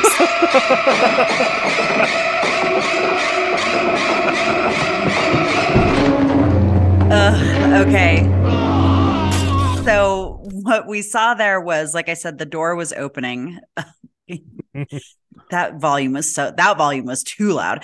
Um, the guy walking up the stair, the door creaks open, and then it's like a bird's eye view of the guy almost reaching the landing of the staircase. And then you see what appears to be like a, a granny come running out of the room with a knife. I think you see her go to stab him, but then the next shot is him with some blood splattered and like it's a long shot of him falling. Right. Um, yeah, the granny running out is the jump scare in that one. I fucking I hate that scene. so Yeah, that scene fucked me up so bad. Yeah. um, well, so the Psycho one and the Thing from Another World one, they work different than they're not real Lewton bus scenes because the Lewton bus is like spooky, spooky, what's gonna happen? Oh, it's a bus. So Right, it's, the, it's- it's it's innocuous. This is like, okay, we know this this is back to the idea, like we know the scare is coming, but they're yeah. taking their time to get us there. I think in, it's somewhat more effective in Psycho in a way because it's like you really know that there's a scare coming. In the thing from another world, there's we I kind of turn the volume down, but you hear there's a lot of like witty banter that is kind of yeah, and there's it's a lot of like you go over here and look for stuff that we're gonna need, and blah blah Yeah. blah, blah blah, and then they're just they're just like in the middle of what they're doing, and, And then, then, boom, oh, monster. Yeah. Right. So here's a few other great jump scares from movie history. Mhm. Uh, so the head coming out of the boat in Jaws, 1975. This is when Richard Dreyfuss Hooper is down checking out the boat and he finds the tooth and then the head floats out at him. Uh huh. Uh, the hand coming out of the grave in Brian De Palma's Carrie from 1976. Yeah. This established the trope of like slasher movies always ending with a dream sequence where something scary happens. Okay. For instance, Jason coming out of the lake at the end of Friday the 13th, 1980. Ooh, Um, spooky. Here's one I wouldn't have thought of. I saw on the list the Dilophosaurus scene in Jurassic Park. So this is the scene where the Wayne Knight character, I can't remember, but he's the he's the guy. He's like the Uh-huh. bad the bad guy who's shutting down the park because he's stealing the embryos. Yeah. Newman from Seinfeld. Yeah. Um, he's like trying to escape, and he comes to like, and then I think he runs his jeep off the road, and he's like trying to winch it out, and then this cute little dinosaur is like, he's like, what, Yeah. what's going on, little buddy? And it, and then finally, uh, as he gets in the car, the dinosaur's there, and it flares out and spits at him, and Yeah. yeah, that's It's a pretty great thing. jump scare. It's, I Mhm. wouldn't have necessarily thought of it, but Spielberg was real good at the jump scare. He knew he knows Mhm. how to do a jump scare. In a couple more recent movies, the hand clap scene in The Conjuring from 2010. You've seen it in the trailer where Lily uh, Lili Taylor's at the top of the basement stairs and she's like hello, and then the hand comes past her and claps. Okay. Um, the tall man and it follows, which I'm sure you haven't seen, but Nope. that one that one made me like jump out of my seat when I watched it. Okay. Um, and then we're gonna watch. This will be the last one I actually show you because we need to wrap up. Um, I hate this one too. but this is my favorite one of all time. So you know, so it sounds like you've seen this, so you know. Yes. Yes. So this is The Exorcist, part three. part three. We see a nurse in a red sweater walking down a hospital hallway. She turns to the right. She goes to her desk. You see her. This is all like way in the fork in the back, like far away from the camera. Mhm. She's doing her thing. She's getting her, I don't know, her fucking clipboards. Oh no, she's making a phone call. Oh no, She's she's, talking, talking to to, a a guard. Yeah. Yeah. Dude's like, all right, cool, peace. Where's he going? He's hanging out. Oh, he goes to sit down. She's, I don't know, again, she's still looking through her clipboards or something. She looks, and then it's a closer shot of her, and she looks, she's like looking up and out. She looks at a door. hmm What is in that door? She's, is that her? And there's a little like Yeah. scritching sound.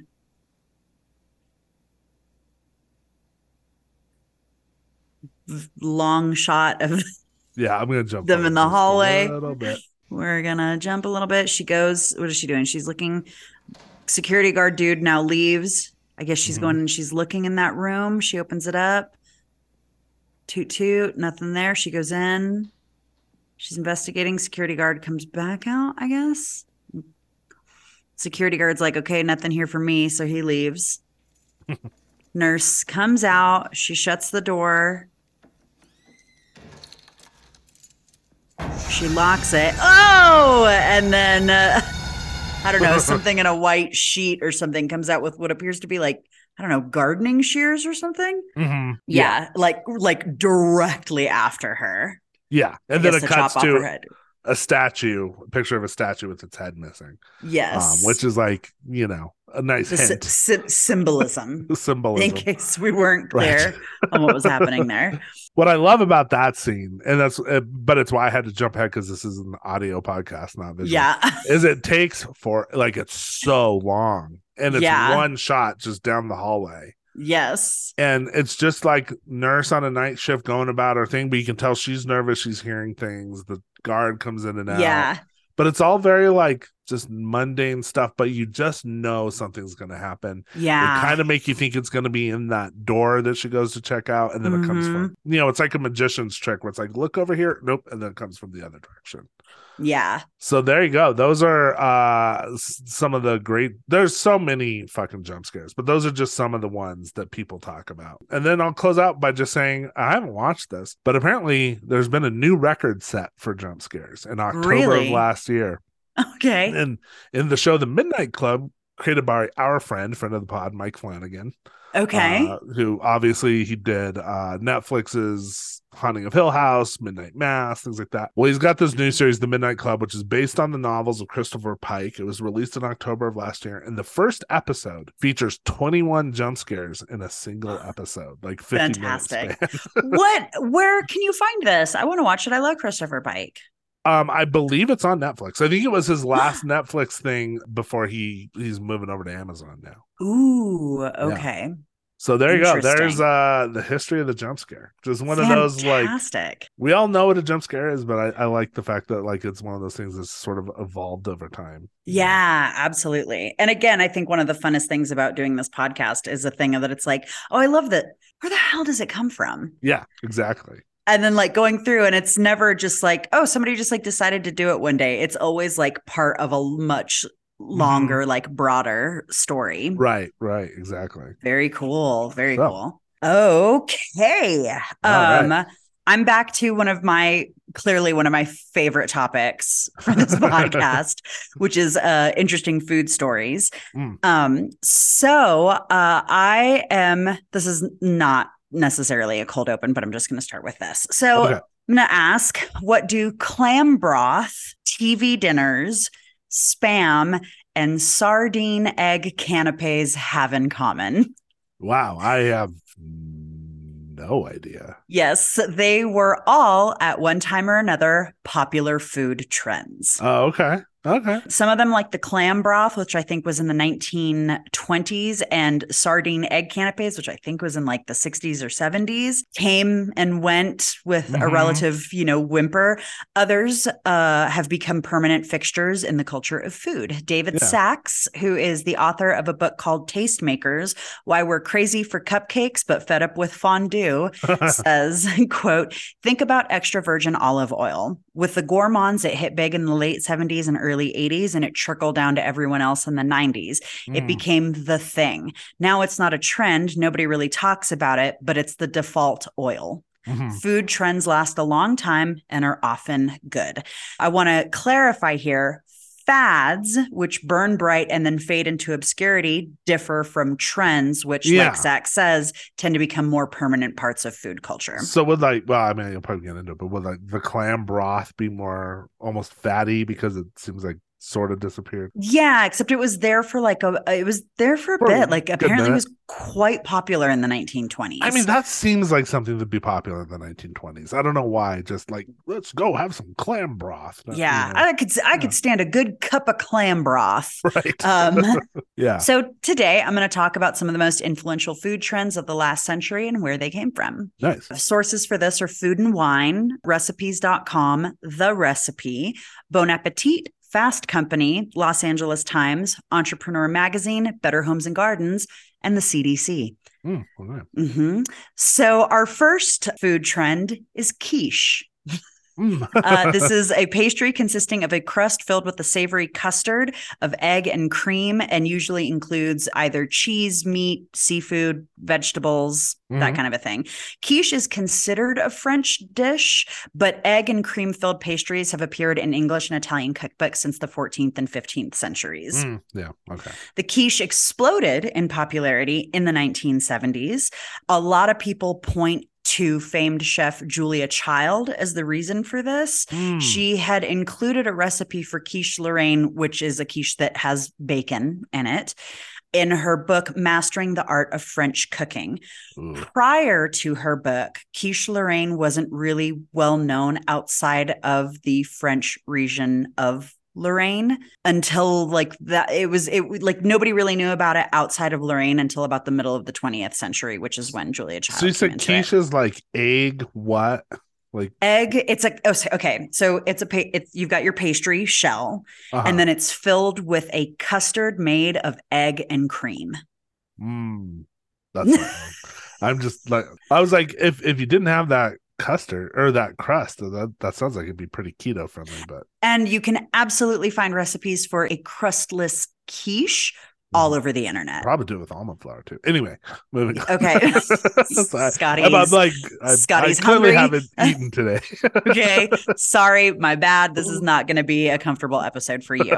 Okay so like i said not well known outside of the lorraine region. Mm-hmm. there's a champagne joke in there somewhere uh, about it being a sparkling quiche uh, outside of the but whatever um okay so julia child's cookbook was published in 1961 and she describes the dish as quote fancy but also fast and foolproof Mhm. um, and quiches are like unbelievably easy to make, and you can load them with whatever the hell you want to. Yeah, my grandma um, used to make quiche all the time I love, I love. I think I always thought it was a Jewish thing just because I associated it so much with my grandma, but apparently not.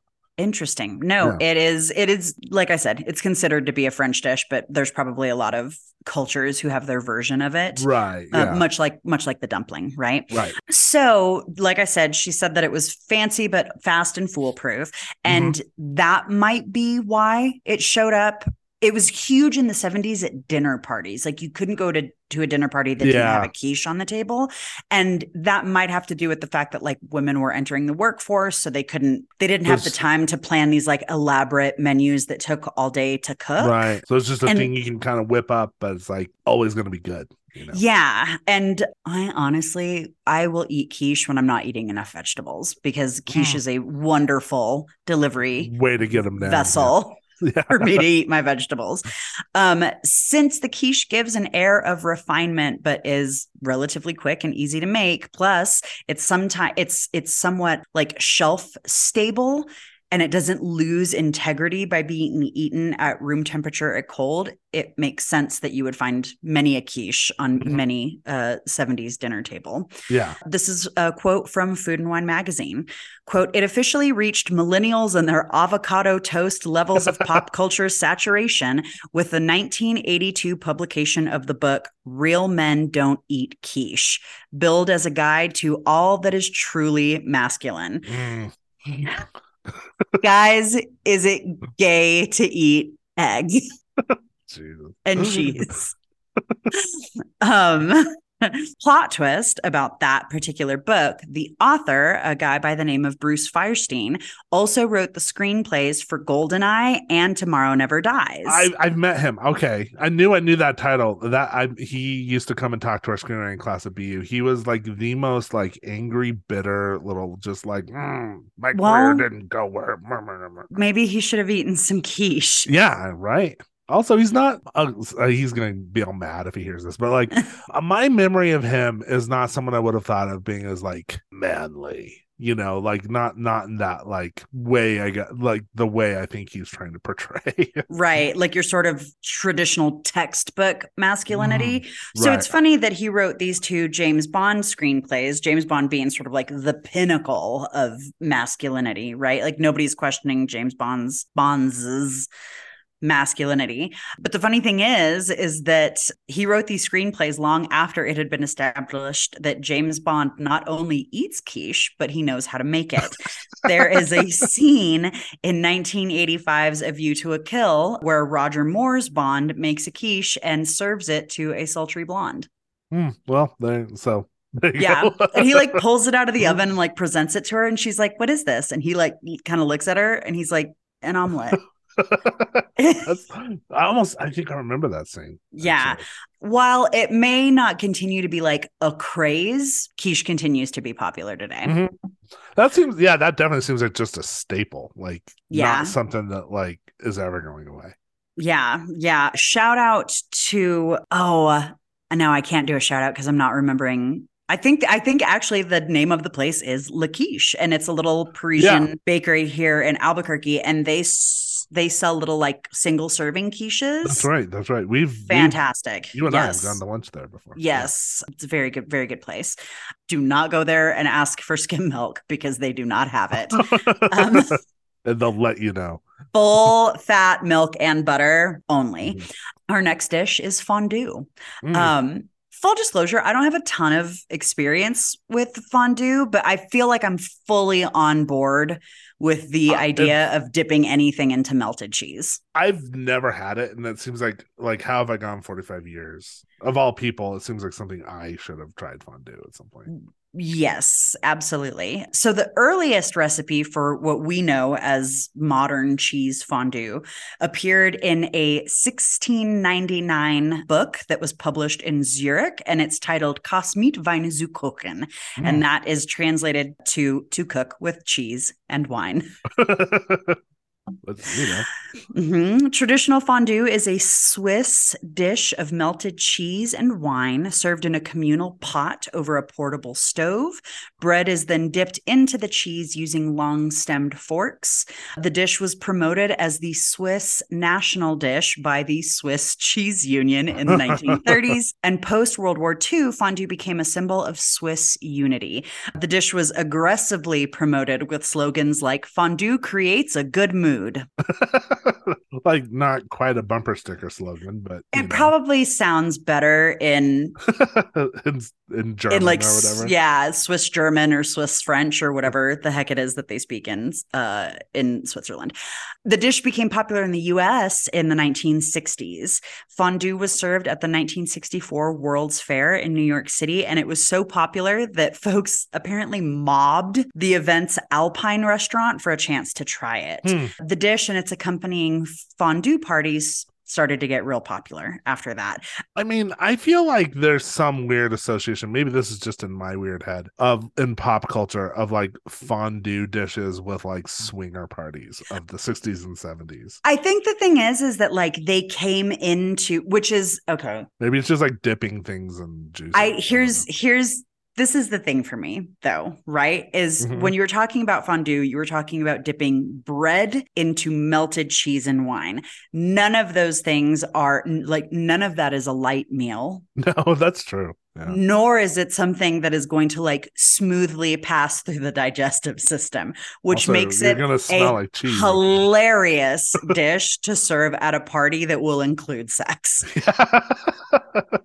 yeah, and that's all I'm going to say about that. That's all I'm going to say about Uh, that. they were doing lots But- of drugs back then. I feel like this was also the time when, you know, now if you're buying somebody an appliance for like a, a wedding registry or something, it's like an air fryer or, Mhm. you know, like probably in the 80s and 90s, it was a crock pot. I think in the 60s and 70s, it was a fondue pot. Yeah, well, that makes sense. I, I mean, Yeah. that's that feels like we, we need to like put together a fondue party at some point. Not not a swinger party, but just like a fondue party. You because I- yeah, I've never gonna- tried it. I've never tried. You it. need to disassociate uh, fondue and sex. We could also go to the Melting Pot, which is a fondue restaurant. Oh, okay. Yeah, that's Yeah. right. I forgot about that. Yeah. So, allegedly, a Swiss restaurateur in New York City invented fondue bourguignon in 1956. And that is where you, instead of a pot of melted cheese, it is a pot of hot oil and you dip pieces of Mhm. meat into it to Mm. cook them. Um, so that sounds he, good. Mhm. He allegedly invented fondue bourguignon in 1956. And apparently, he also went on to invent chocolate fondue as a promotion for Toblerone. hmm I mean, I knew the chocolate fondue was a thing, so Yes. that's cool. Um, also Toblerones. Yeah, I like so good. I like that it all just like go like I I wouldn't have necessarily thought of fondue as being this like very regional Swiss thing. That's kind of cool. Yeah, yeah. Yeah. A couple of fondue traditions. The person who loses their garnish, so whatever is on the end of their fork, in Mm. the pot of fondue usually has to pay a penalty to the rest of the people in the party. So that's maybe if you're out to dinner at a fondue restaurant, you have to buy the next round of drinks, or if you're at a fondue party at home, means you have to clean up after the meal. Mm. Um, after you have eaten all of the fondue, apparently the remaining bit of fondue creates a layer at the bottom of the pot, and that cooks into a crust called a religieuse, I think is how you say it. And that, that crusty, cheesy goodness is a reward for the table and is eaten at the end of the meal. I mean, yeah, don't fucking waste that cheese. My mom, so I can't remember if I've talked about this before, but Bolivians eat a lot of savory pastries. Mhm. Uh, Right. like I'm sure there are sweet pastries, but oh man, we love a savory pastry, and a lot of them have something to do with cheese. Mhm. And one of them that my mom makes a lot is this thing called enrollado de queso. We call it rollo for short, and it is you basically take a square of dough, roll it out, or you take a piece of dough, roll it out into a rectangle, and you fill it with cheese. And here it's red chili Ooh. then you like envelope it, bake it, slice it. Inevitably, some of that cheese and chili will ooze out onto the baking sheet and will get like crispy and melty. And everybody's like, give me it, give me it. Get you. And you can't, my dad is the, my dad will fight you for it. His own children. Ridiculous. Uh, your mom has made some good savory pastries for like receptions for TCRT. Oh, yeah. Oh, yeah. Yeah. Yeah. Yeah. It's, I mean, it's just like chef's Mhm. kiss. Yeah. Jello salad. Let's talk Mm. about it. Jello, as we know it, was invented by a carpenter and cough syrup manufacturer named Pearle Bixby Wait in LeRoy, New York, 1897. It's great name. Yes, I thought it was a woman. It is not. It is a man named Pearl, Yeah. Okay. which was surprising to me.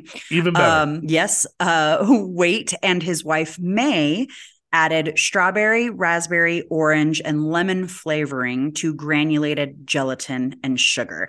Quick bit of history gelatin is a protein produced from collagen extracted from boiled bones, connective tissue, and other Mhm. animal products. It has been around since the 15th century. That's why, like, I think it's associated with like people say like Jello's made out of horse hooves or whatever. Like, well, the thing is, is that like, yeah, it is. And who cares? yeah, I mean, it doesn't bother me. Yeah i mean like i don't know there's a there's a lot of stuff about food that people are like do you know what's in it? And i'm like uh, you cannot sit here and honestly say that it is less gross to eat the muscle of an animal than it is to eat the lips of an animal Right. Or the tongue like or whatever. yeah it's just all of and it feels very this is something that i've like dealt with a lot because i have grown up eating foods that are different from my like Mhm. american friends and i'm just like it's it's only strange to you like if you were to Mhm. go into any other country and be like oh i love to eat white bread slathered with marshmallow fluff and peanut butter people would be like that's disgusting Mhm. Yeah. taste well, is it's like- relative Yeah, because there's a lot. I mean, same with like lots of Jewish foods. Like people wrinkle their nose at Mhm. know, like- and there's chopped liver and onions, which I love that stuff. You know, Chop- yeah. cho- The thing is, is like chopped liver and onions is not really that far off from pate. no, not really. not at So all. But, yeah, like- it's all but it's yeah, all I good. just- I remember being a kid and people being like, "Yeah," with Jello because it's made, and it's like like the Jello you buy at the grocery store is probably it's all synthetic now anyway. Um, you know, and again, honestly, like who cares? no, I mean I'm I'm way less grossed out at the concept of Jello than I am at just like the act of eating an orange. So Yes. And I will say here, as we get into this, before we get into this, I'm going to ask like, I feel like let's talk respectfully about food and the people who may like it. So I feel Mhm. like it's absolutely, let's go forward with a thing of like, that does not sound like something that I would enjoy versus like a type Yeah. of reaction. I mean, I will always have the reaction to fruit, but that's I'm also very aware that that's me. so- Yes. let's, so let's not food shame anybody. right. Um, okay. J- uh, Jello also, I tried to find, I tried to find this article so I could talk about it a little bit in here, but there's also a, a actually pretty deep Jewish history with Jello. Um, I like remember said, that I, very much in my family. Yeah. yeah, and that like, yeah, I wish I, I I tried to find the article. I follow an Instagram account called History Bakes, Mm. and she does a lot of like historical cooking. Usually, it they seem like it seems like most of it is from the 19th and 20th century. Uh, but she had had a blog post about Jello's Jewish history, and I couldn't find the post. Mhm. So there goes that. Okay, so Jello became a mainstream product due to refrigeration. Machine Oh, yeah. packaging, Yeah. mhm, machine packaging, home economic classes, and the company's marketing strategies Right. which included marketing the product as America's most famous dessert long before it actually was. just, Um, just wish wish it into truth. Like I- this is- fake it till you make it or whatever. yeah, there's a lot of stuff where it's like world famous, and I'm like, how are you? How are you calling it world famous? Uh, so Jello kind of took a, a page out of that book. In 1904, Jello's parent company, Genesee Pure Food Company, sent armies of salesmen into the field to hand out free Jello cookbooks. I also saw one source somewhere that says that they handed out Jello to immigrants arriving at Ellis Island. I could only find it in that one source. Very cool if it's true. I mean, I was gonna say it kind of tracks. Like it seems like what they would do. Right. Yeah. Another bit of food disclosure. I could do a whole episode about Jello's impact on American food, and I might still do that at some point. So I'm Mhm. not going to go into too many more details about Jello as a whole or the history and the development and all that stuff, just in case I want to do that later. But in 1904, food visionary named Mrs. John E. Cook, her first name has been lost to history, submitted her recipe for perfection salad to the Better Home and Gardens recipe contest. Let's remember our thing about not food shaming. The salad consisted of lemon vinaigrette flavored gelatin filled mm-hmm. with shredded cabbage, celery, and sweet red peppers, served on lettuce or endive leaves with mayonnaise dressing. Mhm. The recipe was noted as being, quote, a delicious accompaniment to cold sliced chicken or veal. In the 1930s, savory jello salads became super popular, and recipes included tinned tuna, chicken, or vegetables in lime or strawberry flavored jello. hmm I see you. You're you're you're doing the Lord's work of you know keeping. Yep. I am a strong believer in not yucking someone's yum.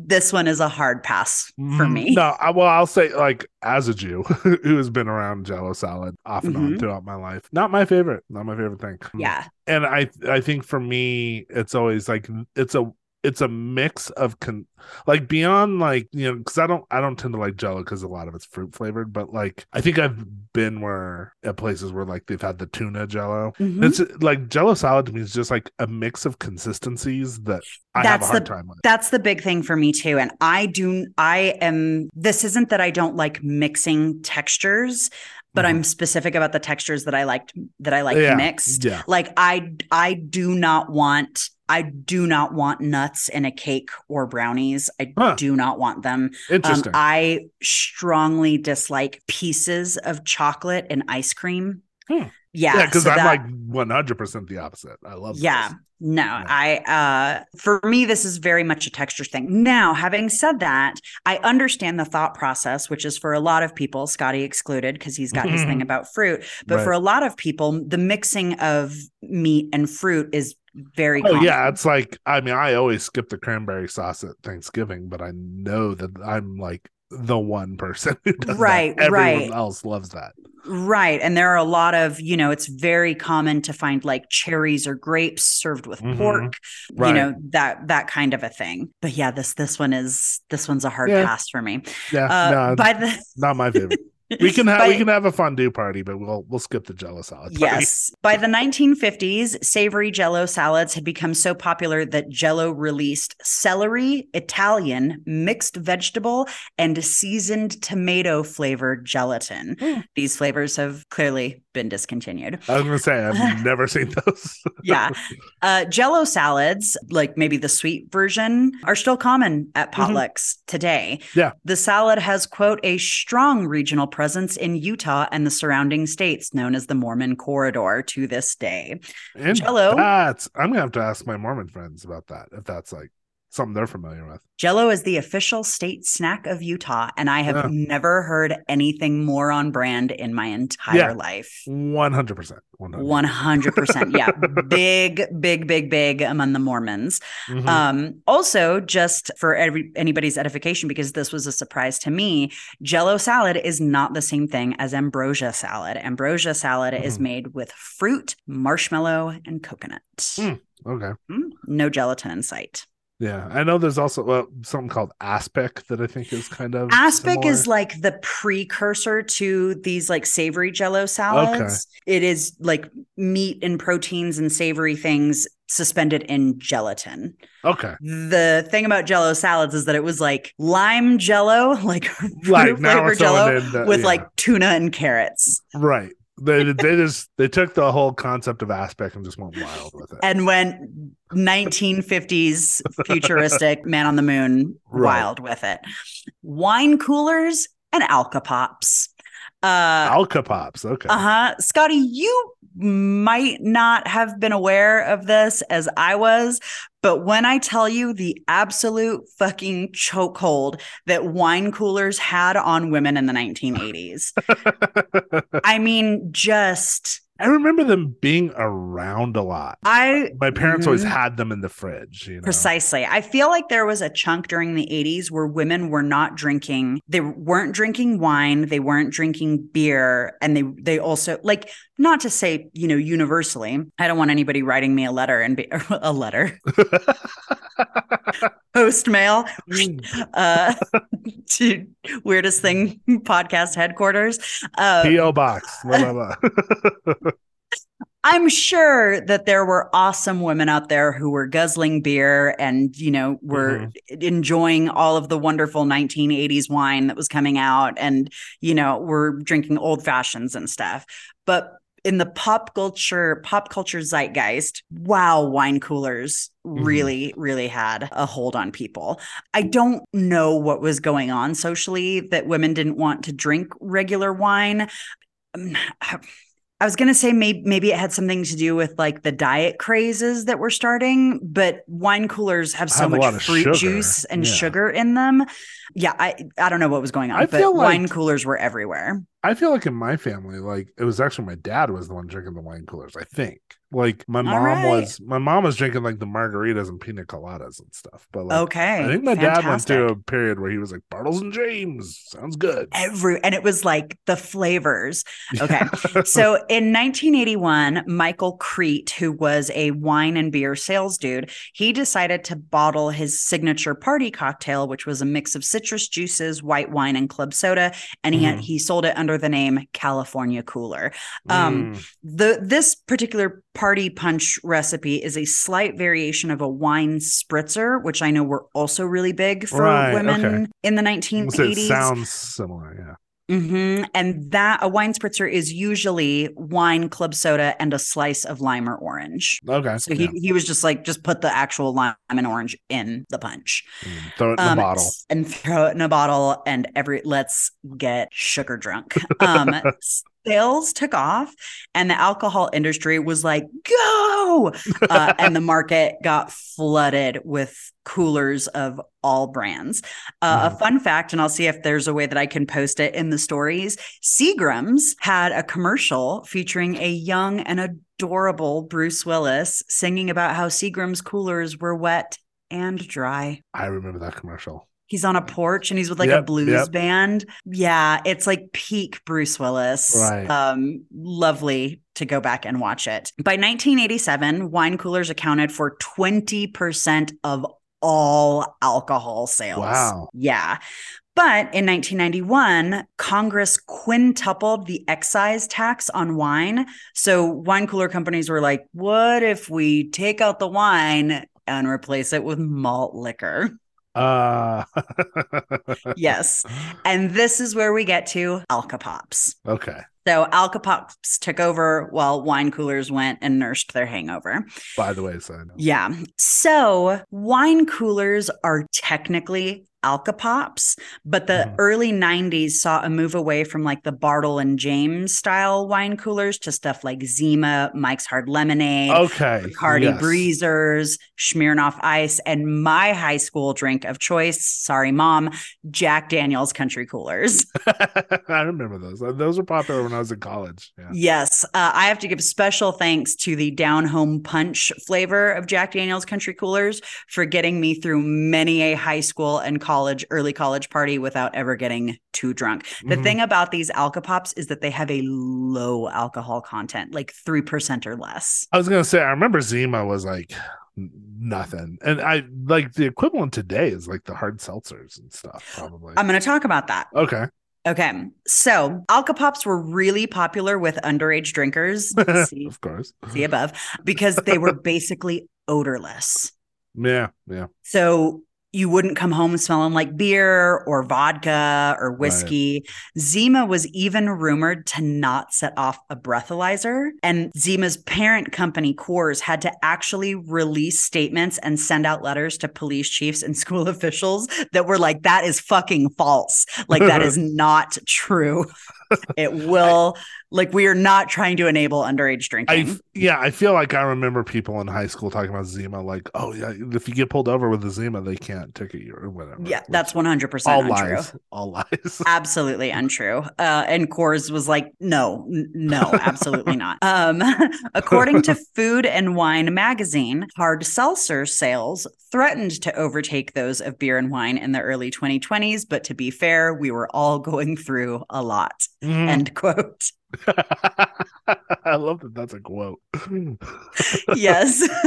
um, basically, what we're dealing with there is so you've got these Alcopops, and then you have hard seltzers, which are dealing with like flavored alcoholic seltzer water. Uh huh. And then you have ciders, like hard ciders. Right. And hard ciders and hard seltzers are technically different things. They are not under the umbrella Yeah. of Alcopops. Okay. Interesting. Yeah. I started drinking the hard seltzers when I was first doing keto, but the problem for me is that it's really hard to find the ones that are not fruit flavored. Like there was a while that White Claw had something that was like kind of a just sort of a club soda flavored one, and I but oh, uh huh. can't find those. Anymore. Yeah. And I mean, I feel about hard seltzers the way that I do about flavored sparkling waters, which is Mhm. it smells like it like they taste like somebody was eating starbursts and like burped in the other room. Yeah, It's like such a hint, and I'm like, they. It's I don't. I I've tried and I can't. Well, and I can actually like I can I don't like fruit flavored drinks, but I can generally usually stomach like even the fruit flavored uh white claws because it is such a like light hint of a flavor. Yeah, Um but yeah, they're not I mean, you know, as a longtime whiskey drinker, I'm never going to be like in love with the idea of drinking. yeah. I I honestly, I usually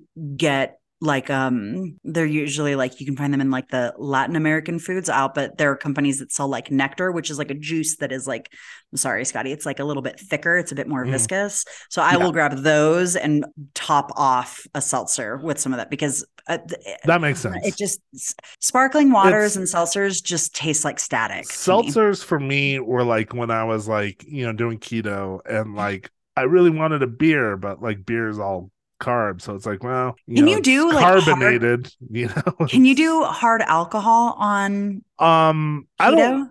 I don't know that you're really supposed to, but like I've read that the brown liquors and and also I think vodka because they just don't really have sugar in them. That like like you got to stay away from rum and things like that. Wine, Mhm. stay away from wine. Beer. But like I still drink whiskey even doing keto, but I'm also like not a super heavy drinker anymore. so, right. you know. Right. Okay.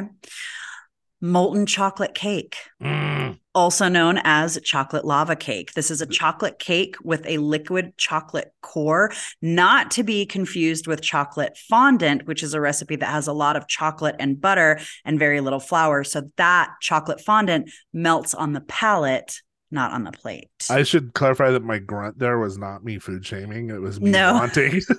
Like, yeah, I could tell via, via visually that this was like a fuck chocolate. A I know chocolate. because that's you're talking about all the things I can't eat right now. I'm so- very sorry. I'll get you some cold jello salad in just a moment. Um, okay. Apparently, the origin of this dessert is up for debate.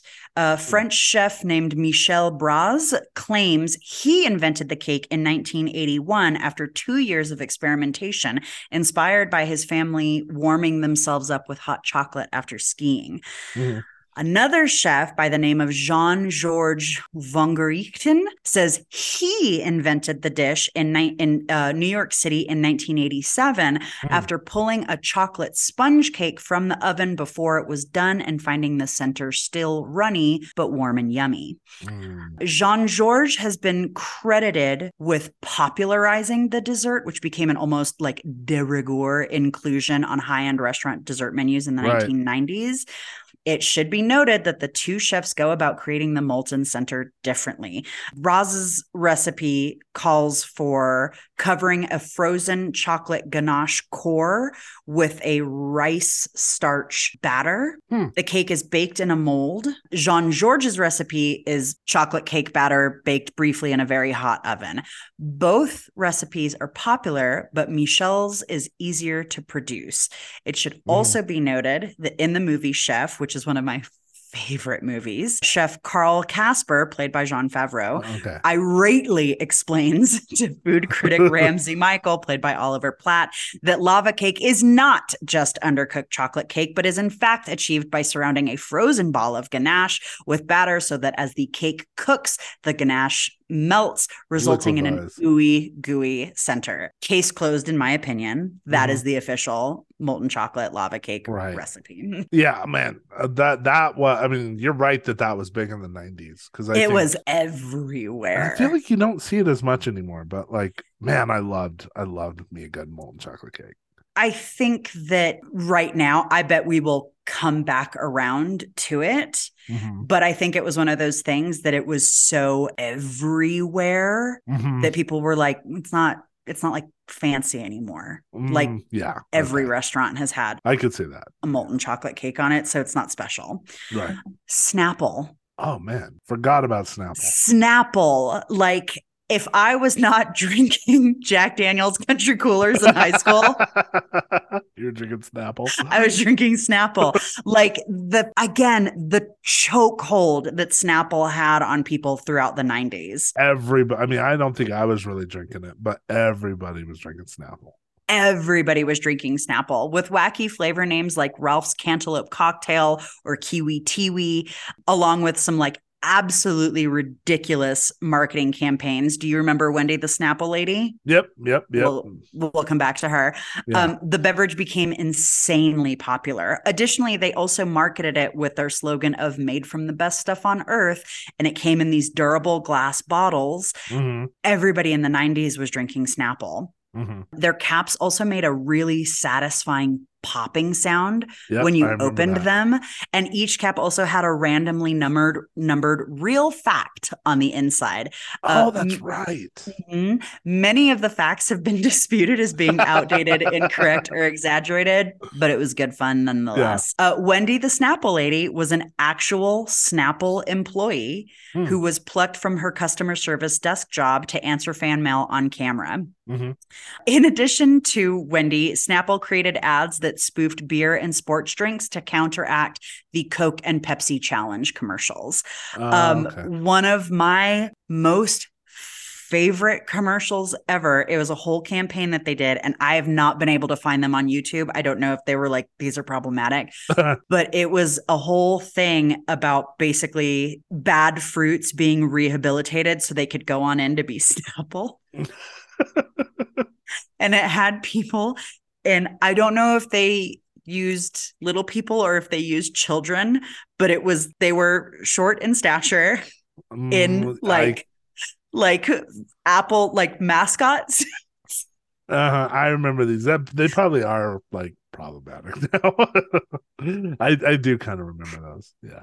and i think if i'm remembering correctly they didn't have arms so it was just the legs Mm. so they were constantly like running into each other Ah, amazing Yeah. let's talk about some snapple controversies Okay. In 2009, Snapple was sued for the alleged unhealthy amounts of high fructose corn syrup, Hmm. which honestly, no wonder they tasted so good. yeah. Uh, and the fact that language used on the bottles really did make it seem like Snapple was a healthy drink. yeah. And if it's like Yeah. all high fructose corn syrup, that's Yeah, I mean, even if it was real honest to. God sugar, it was like Right. this is this is just punch. I don't Um, remember anyone actually thinking it was a health drink. I remember that it was like it was like, well, should I get a Coke or a Snapple? And it was like, well, I'm trying to be good, so I'm gonna get a Snapple. Like we were dumb. Oh wow. I don't remember. You know what. I mean? Yeah. Yeah. I absolutely remember that. I do not understand how the hell we thought drinking something a strawberry kiwi fruit drink was good for it. It doesn't matter. We Yeah. we were in a weird place. It was a weird time. In the early 90s, the label for their iced tea flavor depicted the Boston Tea Party, but there were some dum-dums who started being like that's not the Boston Tea Party. Those are slave trader ships. Oh. And it oh. took off. People were like, they're slave ships that. on Snapple bottles. Additionally, some other dum dums started saying that Snapple was like involved with the Klan or like a Klan business Wow, or like okay. Klan fans. I'm not really sure, but folks kept pointing on the label. There was a small K inside of a circle, and people were like, mm-hmm, Klan, Klan, Klan, Klan. that's some That's- like QAnon level. Here's bullshit. here's the thing. that K in a circle was actually a way of conveying that the product was kosher. All three founding members of Snapple are, you guessed it, Jewish. Yeah. Okay. Yeah. No, Yeah. that I I don't remember that, but that sure sounds like that sure sounds like some confirmation biasy fucking conspiracy. Yeah. shit. Somewhere along I the do way, remember think- the slave ships thing. I, I remember Yeah. that. I remember that. Yeah. news. No, and uh, like the interesting thing is that Snapple was like, we're not gonna like both of those things are dumb. We're not responding. Hmm. And they didn't respond and they didn't respond. And it became so big that they actually were like, fuck. And they actually had to come out and address the rumors and be like, Yeah. it's not a slave ship, it's the Boston Tea Party. Here's the like the artwork or whatever that we got Right. it from. And the K stands for kosher, guys. Like we're a big old Jewish company. bunch of Jews. Like, yeah. Like yeah. so yeah, I don't exactly. Maybe it was the thing of being like, what's actually in the stuff that we're drinking, and like, you know, the discussions around high fructose corn syrup, and people starting to be like, maybe you shouldn't drink your calories, blah blah blah. But Snapple kind of, it's still around. You can still find it. It is now. it's not a huge. it's now. In, yeah, it's now in plastic bottles instead of glass, which I'm not sure which is better for the environment. Actually, Yeah. I, I um, but they're now it's now in plastic bottles, but it's still around. You can still find it. Uh, Mm. it just you know petered out, and it's sort of like I've said, pop culture zeitgeist. I don't think I've ever had a Snapple, but it's because they were mostly fruit flavored. I mean, They're I do remember that they so had. good. I remember they had the iced tea flavor, but I don't think I ever tried it. So good. In the book Wild, I think Mm. that's the book, the Cheryl Strayed book Wild, where she it's a like a memoir of her hiking the Right? Yeah. Pacific Coast Trail. Yeah. Reese Witherspoon was Um, in the movie, right? Yeah, she talks at length about how, you know, because with that, you hike and hike and hike and hike and hike, and then you get to these towns that are sort of like pit stops for people on the Mhm. on the Pacific Crest Trail. That's what it is, Pacific Crest Mhm. Trail. Right. And how she would go to these places and she had people who were mailing her packages of like money or like supplies that she would run out of on the trail. And she would take that money and she like the biggest thing she wanted was a cheeseburger and a Snapple lemonade. Hmm. And reading that book, I was like, fuck, I need a Snapple lemonade. um, Dippin' Dots. Oh yes, I remember. Yeah. Dippin' Dots were invented in 1988 by Curt Jones. I really, really thought that Dippin' Dots were from like the 50s and 60s, like space exploration. I was exploration. gonna say it seems like at least like a '70s thing, but yeah, no, late 1980s. okay. It, right, but like it feels like it should have been developed around the time of like Tang Right. and that kind yeah, of stuff. it has that kind of vibe. Yeah. Um, Dippin' Dots, little balls of ice cream flash freezed in liquid nitrogen that uh, must be stored at temperatures below negative 40 degrees. Mhm. Dippin' Dots cannot be sold in grocery stores since most stores can't meet the needed extreme cooling measures. That's why you saw Dippin' Right. Dots at like fairs or in the mall, I um, remember that kind of stuff. every time we went to like a museum, it Mhm. was always like the cafeteria would always sell Dippin' Dots, and like yep. they were popular. I think at baseball games, you get them in like a little baseball helmet. And, yeah. Those stupid mini baseball helmet sundaes. yeah. the hold they had on me, the hold they had on me. So the company went bankrupt in 2011. Mm. And uh, after that happened, a subsidiary company called Dippin' Dot, DD, uh, Cryogenics LLC was established in 2019. Hmm. DD Cryogenics, they created ultra low temperature freezing for their own food products, as well as their ultra low temperature freezers, which went as low as negative 122 Damn. degrees. The creation of those sparked interest when the COVID vaccines were developed and needed to be stored at temperatures of negative Oh. 94 degrees. Mhm. Wow. So pharmacies and vaccine distributors reached out to Dippin' Dots and were like, yo, can we get some of those Dippin' Dot freezers? you so never I know believe- where progress will happen. You know? Precisely. uh, kind of cool to think that we owe COVID vaccines to Dippin' Dots and Dolly Parton. That's cool. Kale. Wait, what? Say again. Kale. Uh, That I, is our next food item. trying real hard not to make the food shamey face. Okay, continue. As am I. Kale is a variety of cabbage that has been around since at least the fourth century BC. It's a cabbage. Uh huh. Ancient Romans were like, yeah, kale, Okay. you know, like they were doing their thing. Prior to the mid late aughts, kale was mostly seen as a garnish. As a Mhm. matter of fact, Pizza Hut was one of the US's largest buyers of kale, and they used it to decorate their salad bars. Interesting. hmm It was not eaten, it was a garnish. Mhm. Enter a woman named Oberon Sinclair. Okay, it's a great, another great Possibly, yeah, possibly one of the coolest names I've ever heard. yeah. She is CEO and founder of the PR, branding, and creative agency, My Young Auntie. The American Kale Association hired Sinclair to grow the vegetables brand. Okay. Uh, so she started pitching kale to her friends, her former and current clients in the restaurant industry, and boom. Soon, New York hotspots like the Fat Radish had kale centric dishes on their menus, and people were Instagramming the shit out of them. Mhm. Farm production of kale rose 60% between 2007 and 2012. That's what's known as peak kale era. Well, I and the- remember them being all like about the Obamas and the kale at the time. Hmm Yeah. Uh, the vegetable was everywhere. They were juicing it, people were baking it, they were sauteing it, they were turning it into chips. You could not find a salad that didn't have kale on it or in it. yeah. Uh, Bon Appetit magazine declared 2012 the year of kale. Dr. Oz started peddling it. Beyonce wore a kale sweatshirt in her uh, 7 Eleven video. By 2014, Whole Foods, who used to barely carry the leafy green, were now selling 22,000 bunches of kale Wow. a day. Yeah. Wow. Everyone was I feel touting like that's half their produce rack is kale. there's a lot of kale. Everyone was touting the health benefits of kale. It was named a superfood. To, to clarify, a superfood is a food that has super health benefits based on its exceptional nutrient density. Mhm. Awesome, right? Kale is super good for you, and now it's everywhere and in everything. It's like super accessible. The American Kale Association, you know, like succeeded, and we're all on our way to becoming our most beautiful, healthiest versions of ourselves, right? Sure. Right.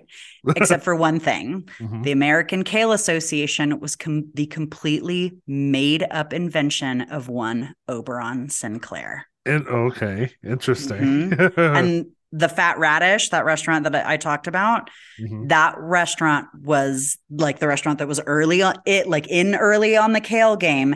They were a client of my young auntie Sinclair's firm. So this is like fairly invented. Hmm In an article in Entrepreneur magazine, Sinclair says, quote, "We put kale on the menu at the Fat Radish and I started placing it around me. And for me, it was just really fun to try to do this guerrilla marketing campaign to see if I could prove to myself to see if I could do something that was interesting and it worked. It just ripple affected. Mhm. So it's Mhm. just kind of see like let's take a food that literally tastes like the ground and see if we can market it to everybody. And get, and get everybody to eat it. yeah, The American Kale Association, the brainchild of Sinclair, even had popular Facebook and Twitter pages. Hmm. But the National Farmers Union, the Fresh Produce Association, and other kale farmers were like, I'm sorry, the American what The association? yes. And they denied the existence of any official kale lobbying group. In 2015, Sinclair finally admitted that the American Kale Association was completely made up as part of her marketing campaign. Interesting. Here is the rub for all of those people who ate and continued to eat bushels of kale because it's reportedly so good for you. A 2014 peer reviewed study by the CDC that ranked vegetables by nutrient density ranked kale as 15th. Coming way behind Mm. watercress, which is number one, spinach, number five, and regular old romaine lettuce, number nine. Interesting. Because I always So- think of romaine lettuce as being like nothing in it, but I guess not. Yeah. The reason that you think that is because of Sinclair, Oberon Sinclair. Convinced like as the really really and truly um so the good news is is that you can finally put down that carpet fiber green which is what i i feel like eating kale is like eating carpet fibers yeah. I do not like it you can put it down and just eat some fucking spinach or some watercress or some regular old leaf lettuce or Mm-hmm. chives or parsley all of which are more nutrient dense than, than kale. kale. That's interesting because I yeah, that is how kale has been so and I have tried kale because I generally like vegetables and I was like, oh, I'd probably like it. No, I mean I just feel like every t- I- bite of kale makes my face want to like pull in on itself. Like, I have tried countless iterations of kale. I have tried it braised, sauteed, massaged, and I'm like, this is awful. Mhm. well, because it's just in end of the day, it just tastes like I don't know pennies or something. Like it's just so bitter. yeah. And the good news is, of course, that kale isn't bad for you. So No. if you like if you it, like it, do do your thing. But- Absolutely keep eating it. But if you have been forcing it down because it's allegedly a superior superfood, you can You- relax and you, you can, can find a that go. green, yeah, that is more your speed.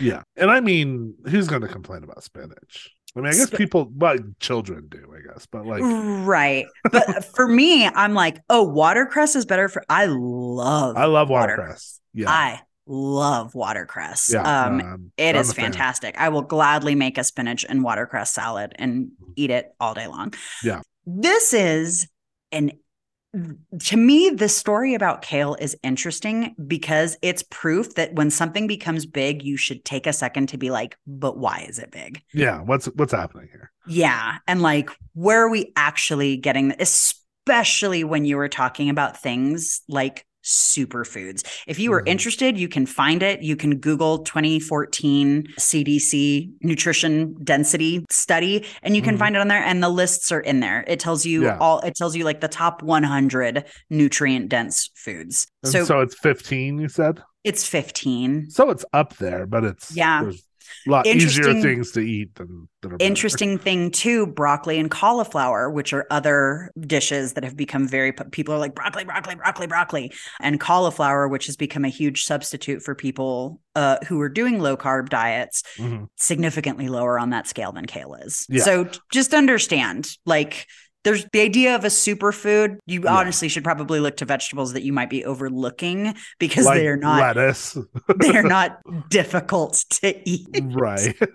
Yeah. Well, and like yeah i mean the big advantage uh for like cauliflower for me is just you can make crusts and stuff out of it So Yes. like, that's not where the nu- nutrition comes from and i actually i like broccoli i like the like you know just like good crispy texture of it but I have I have I have a, a tumultuous relationship with broccoli. We'll get into Mm-hmm. You're- it offline. you're not i mean because like i mean I, I have my thing about fruit i don't think you're quite the same with vegetables but you're not a big fan of vegetables right That is, I think.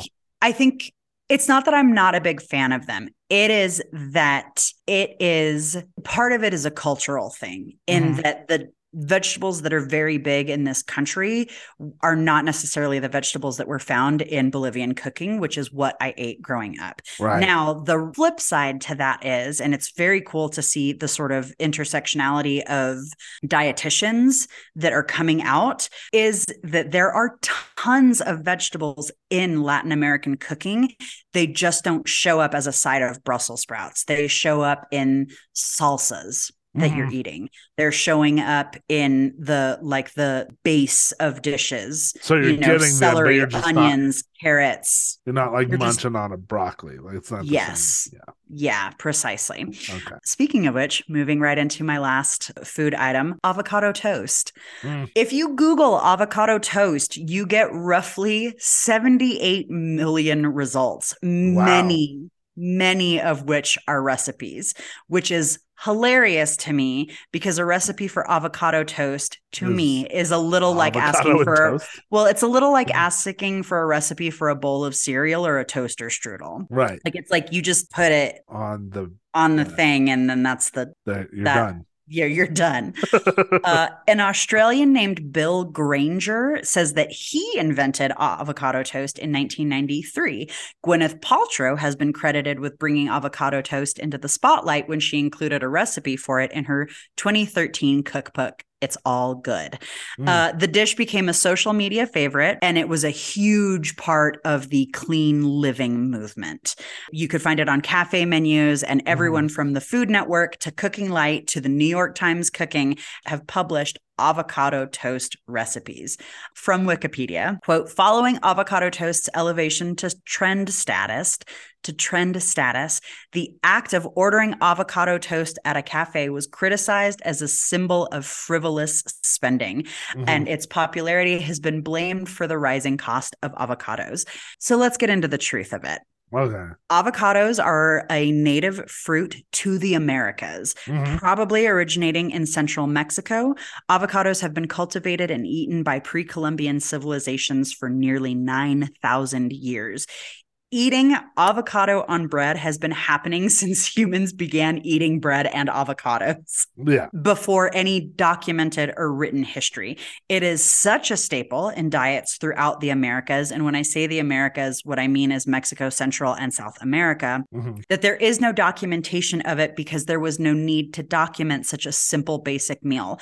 For the civilizations that have been eating avocado toast for generations, it's literally like asking someone for their recipe for toast with butter or jam. Yeah. Years ago, a friend mentioned to me that she had been chatting with her sister and commented on how wonderful her sister's skin looked. The sister replied that it was due to this new meal she'd recently discovered avocado toast. And my friend asked if I had ever heard of it. I was super confused because I do not remember not eating avocado toast. Mhm. I am not trying to get all hipster about it, but this. It's funny to me because this is a food that my mother would put in front of me for breakfast because it's literally the easiest thing to make. well and also i mean yeah and you are bolivian like i'm sure it's it's it wasn't some hipster brooklyn discovery like No, no. Uh, And like it there is, you know, there is a like it is a it is a again, it is it is toast. It is Yeah. toast with jam throughout Latin America. right Um I mean, to me, the whole avocado, because I love avocados, but like the avocado toast thing for me is weird. And this is probably a cultural thing too, being Jewish, is it's just like, why would you put avocados on your toast when you could put cream cheese on your toast? But that's because Jews, we like to put cream cheese on everything. but the interesting thing about it, right, is that what you have with cream cheese, and it's the same thing that you get with avocados, it's just a different delivery method, is a good amount of fat and protein, which is And super filling. And they're both good fats, they're healthy fats. So, like, Exactly. Yeah, uh, Exactly. Um, like because I've had avocado toast, and like I like it was one of those things where I was kind of like, huh, that's an interesting combination, not knowing the history of it. And then Mhm, I've had, it, I'm like, mhm. oh yeah, that works. You know, It's it's not what I would like go out of my way to eat, but I Avocado I don't mind a good avocado toast. yeah, avocado toast is one of my favorite like summer breakfasts because it's a relatively it's a cool food. Yeah. You know what I mean? Uh, or it's not, or rather, it's not a hot food. Yeah, um, popular popular recipes for avocado toast include mashed avocado with salt, pepper, maybe some lemon or lime juice, and added ingredients like olive oil, hummus, red pepper flakes, feta, or tomatoes. That sounds pretty good. Variations include replacing the toast with slices of roasted sweet potato, avocado, avocado and Vegemite toast, French toast with avocado and parmesan, Huh. avocado toast fingers with soft boiled eggs, avocado and baked beans on toast, avocado avocado and feta on toasted rye, and smashed avocados, soft boiled, scrambled, or fried eggs, and hot sauce on toast. That all sounds. I mean, I can't. I can't do the toast right now, but uh, everything else about that stuff sounds really good. In 2016, Bernard Salt wrote in The Australian that he had seen, quote, young people order smashed avocado with crumbled feta on grain toasted bread for $22 a pop and more, and that they should be saving for a house instead. In 2017, I kind 30 that. 35 year old property developer Tim Gurner grumbled that millennials should forego their avocado toast and $4 lattes in pursuit of home ownership. Mm. At this point, somebody was like, hold on, and did the math. And they were like, if I was to forego my avocado toast, I would have to save, I would have to save at minimum for 10 years before I would be able to make the down payment on a home, let alone afford Also, it's a home. like how much like it's not that I mean, I'm sure you can go to some like ridiculously overpriced restaurant and like, yeah, your avocado toast is going to be $30, but like that is not a combination of foods that is like prohibitively expensive. Like No. toast and avocados are like maybe a little bit expensive, but they're not terrible. I will say that the trend of avocado toast, and I think we can all point to Gwyneth Paltrow for this, Uh-huh. meant that everybody wanted it on their menus, which meant that the demand for avocados rose. Sure. Avocados, like anything that you're talking about being sort of industrially farmed, is also not great for the environment. But I get yeah, go ahead. I was just gonna say, I guess being in New Mexico, I always assumed avocados be on the menu because it's like everything here. Yes. it's not hard to get avocados on things here. Yes. For what it's worth, I'm going to give you my official recipe for avocado toast. You take Okay. one ripe avocado, you mash it with salt to taste, you spread it on any bread type thing you have. It is really And lovely. You're done. yeah, it's really lovely with like a good crusty bread. It's also perfectly delicious on toasted sandwich bread. Boom, authentic avocado toast in your own home. Me and my people uh-huh. tend to side eye recipes for this because it should be smashed avocado and salt. Mhm. I think that adding red pepper flakes, lime or lemon juice, all this stuff, I am not interested in eating guacamole on toast. And I like Guacamole is like that's a different. You need chips. that's a yeah. but to me, I'm like, when you start adding, like when you start Bunch trying to, yeah, to it, then you're getting into guacamole. And it's perfectly good on its own. You don't need the feta, you don't need the eggs. It's a I mean- perfectly like rounded breakfast by itself. I mean, I will say I'm a fan of like hard boiled, chopped hard boiled eggs and avocado. That's Mhm. how I make. I know you are because that's how you make your guacamole. That's how I make my guacamole. Um, but like one thing I will, and, and actually the feta to me sounds pretty good with guac. I think it all sounds avocado. good, You just don't. but I'm it. just like, precisely. It's gilding Um, the lily. Yeah, but I mean, but I'm also like, but again, like, do what you want. Like, if you Do like what you want. if you like feta with your avocado toast, Throw it on there. If it. you want to, you know, throw a fried egg on there with a, a Valentina or sriracha, Mhm. go to town. Yeah. Have at it. Um, I'm going to wrap this whole thing up with some predicted food trends for 2023. These were a couple of things that I found. I did not know this. Every year, all of the food publications come out with their predicted food trends for the for the coming year. okay, These were the couple that I found on multiple sites. Easy breezy cocktails from the 70s and 80s. This is stuff like the Harvey Wallbanger, the Salty Mm. Dog, and the Lemon Drop. This is a move away from the serious craft cocktails that have become so popular in the last couple of years. Hmm I'm probably not gonna like that trend. I like the craft cocktails. I do too. So it'll be interesting to see, Yeah. you know, what happens there. Also predicted is a tinned fish revolution beyond tuna. So this is sardines, anchovies, mackerel, that kind of stuff. So that's like that's some some Jewish fucking. It's also- it's also- coming into pop culture there. It's also very, very Mediterranean.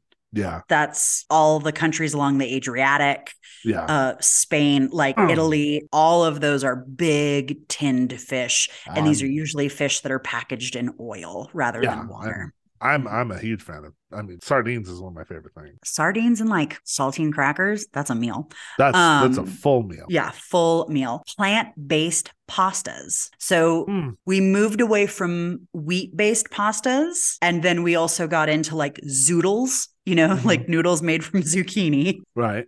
And now it looks like what might be coming are plant-based pastas, and these are pa- these are going to be noodles.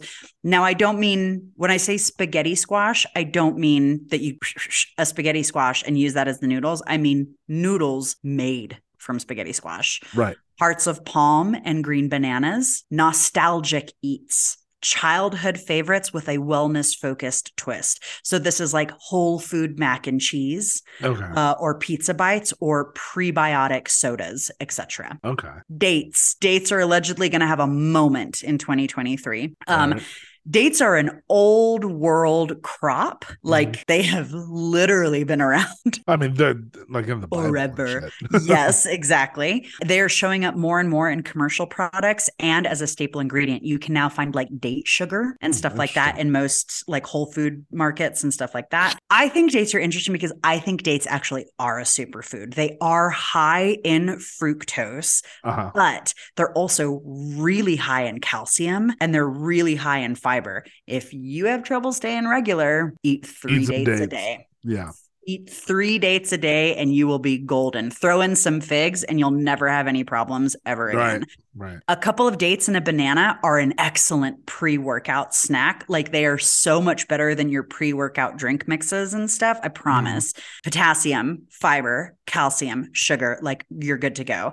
Additionally, if you have not had Devils on Horseback, Devils on Horseback were a very popular, like 1950s, 1960s, like hostess appetizer Huh. And they are dates stuffed with blue cheese or goat cheese and wrapped in bacon and baked. They are That sounds good. ama- like they are ridiculously good. Like they are like eat a whole platter See, good. That sounds good because like I don't like dates kind of on their own and i think it's because they're just sort of like too sweet almost They're but like sweet. but like cutting it with the savory stuff like that like that sounds like the right balance They're so good. Uh, When when we started this recording, as a matter of fact, and I was like, "Can you hear me chewing?" I was eating three dates. okay. I was eating. I was eating my daily dates. um so there we go so that's some food trends of history and uh to come I don't know why, like, why can't beets have like, why can't they be part of like an upcoming food trend? Because I love beets. here's the thing about beets beets i think like cilantro are one of those things that there are people who either like them or they don't Do and not. the people and the people who dislike beets is because they're like they taste like dirt Mhm. Yeah, I've heard that. I've heard people I- say cilantro tastes like soap, which soap yeah, I mentioned that to my parents when uh, we were at a restaurant here. Shout out to the Artichoke Cafe, who's been consistently good for decades. Mhm. Um, but they have a they had a dish for a while, like a seasonal dish that was it was roasted beets, farro, which is I think farro's I think farro's an ancient grain. Farro's amazing. It's so Yeah. good. But it was beets, goat cheese, and black sesame seeds. that sounds good.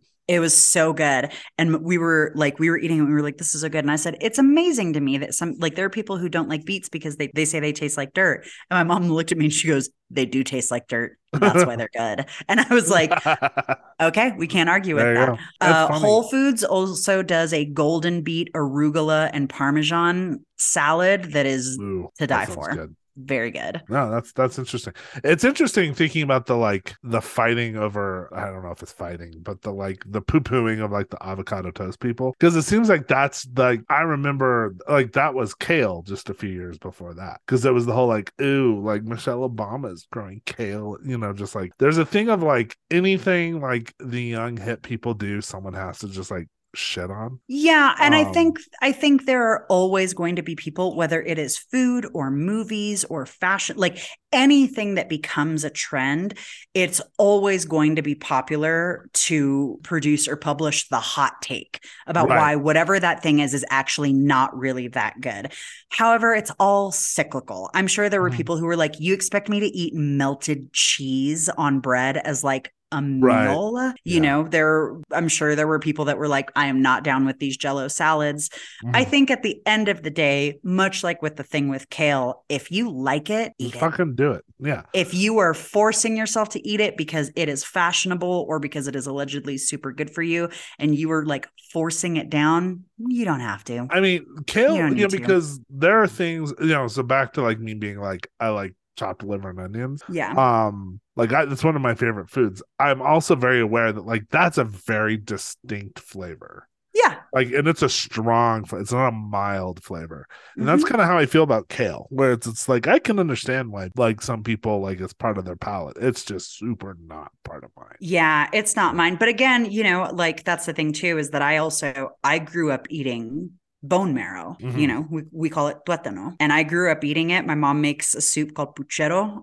And you, you you put the soup bones in there with the marrow and you scoop the bones out, scoop the marrow out and spread it on toast with some salt. And Mhm. it's Oh, I um, love bone marrow. Yeah. Delicious beefy butter is what it tastes like. It's fantastic. Yeah. Um, and I remember talking about it when I was in, I mean, up to being in college, and people were like, that's disgusting. And then bone marrow hit the food scene. And now you can find bone roasted bone marrow on a lot of fine dining. Oh menus. yeah, no, I'm, and that's something I don't feel like I've had until recently. Like that, Yeah. that's a recent discovery for me.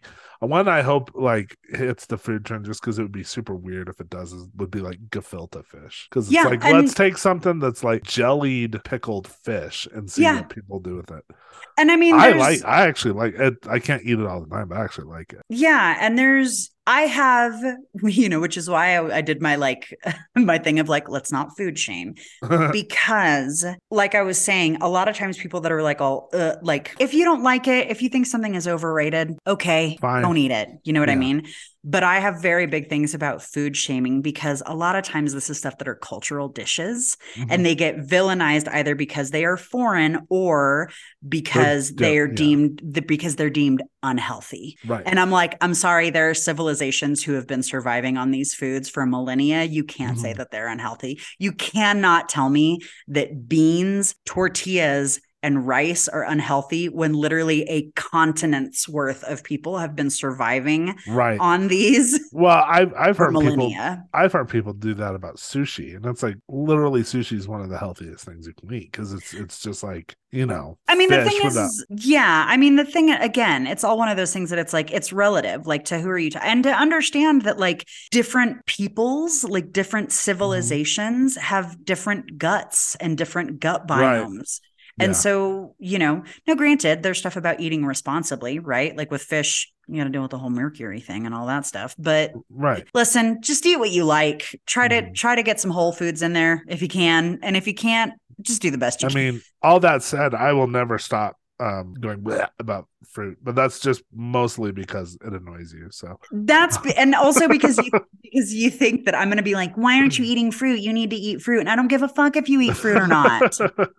you would you would well, I don't know if you'd be surprised, but how many people do do that to me though? I know, but Like- that's that's part of my whole thing with this is like, don't yuck somebody's yum. And don't Like- yum somebody's yuck either. Don't be like, oh, the thing that you think is gross. Like, no, here's all the reasons why you're wrong. No, if I think it's gross, I think it's gross. I, Yeah, just I'm not gonna like yell at you for eating listen. Keep your eyes on your own plate. like, stop looking at stop caring about what other people are eating. Like, Right. there is some stuff that is like ethically murky. Sure. you know, like veal, goose liver Mm. pate. Like there's absolutely stuff that is ethically murky. And you can have an opinion about that. You can also keep that opinion to your fucking self. Yeah. You Oh, know what yeah. I mean? Not not ah, okay. We need to let we need to end Yeah. this. But like Guys, we're like- going to end it here, but we're going to continue offline. yeah. No, I have Thank thoughts. you. I have thoughts. Yeah, absolutely. Thank you so much for listening. As always, rate, review, subscribe, share, leave us a review. We love hearing from you guys. Tell us some of your like, you know, controversial food takes. I know one of our listeners will absolutely have some. Uh, and with that, stay weird, stay curious. We'll see you next time. Bye. Bye friends will blow your mind with the finest nonsense we could find. Might be true, and that's the weirdest thing.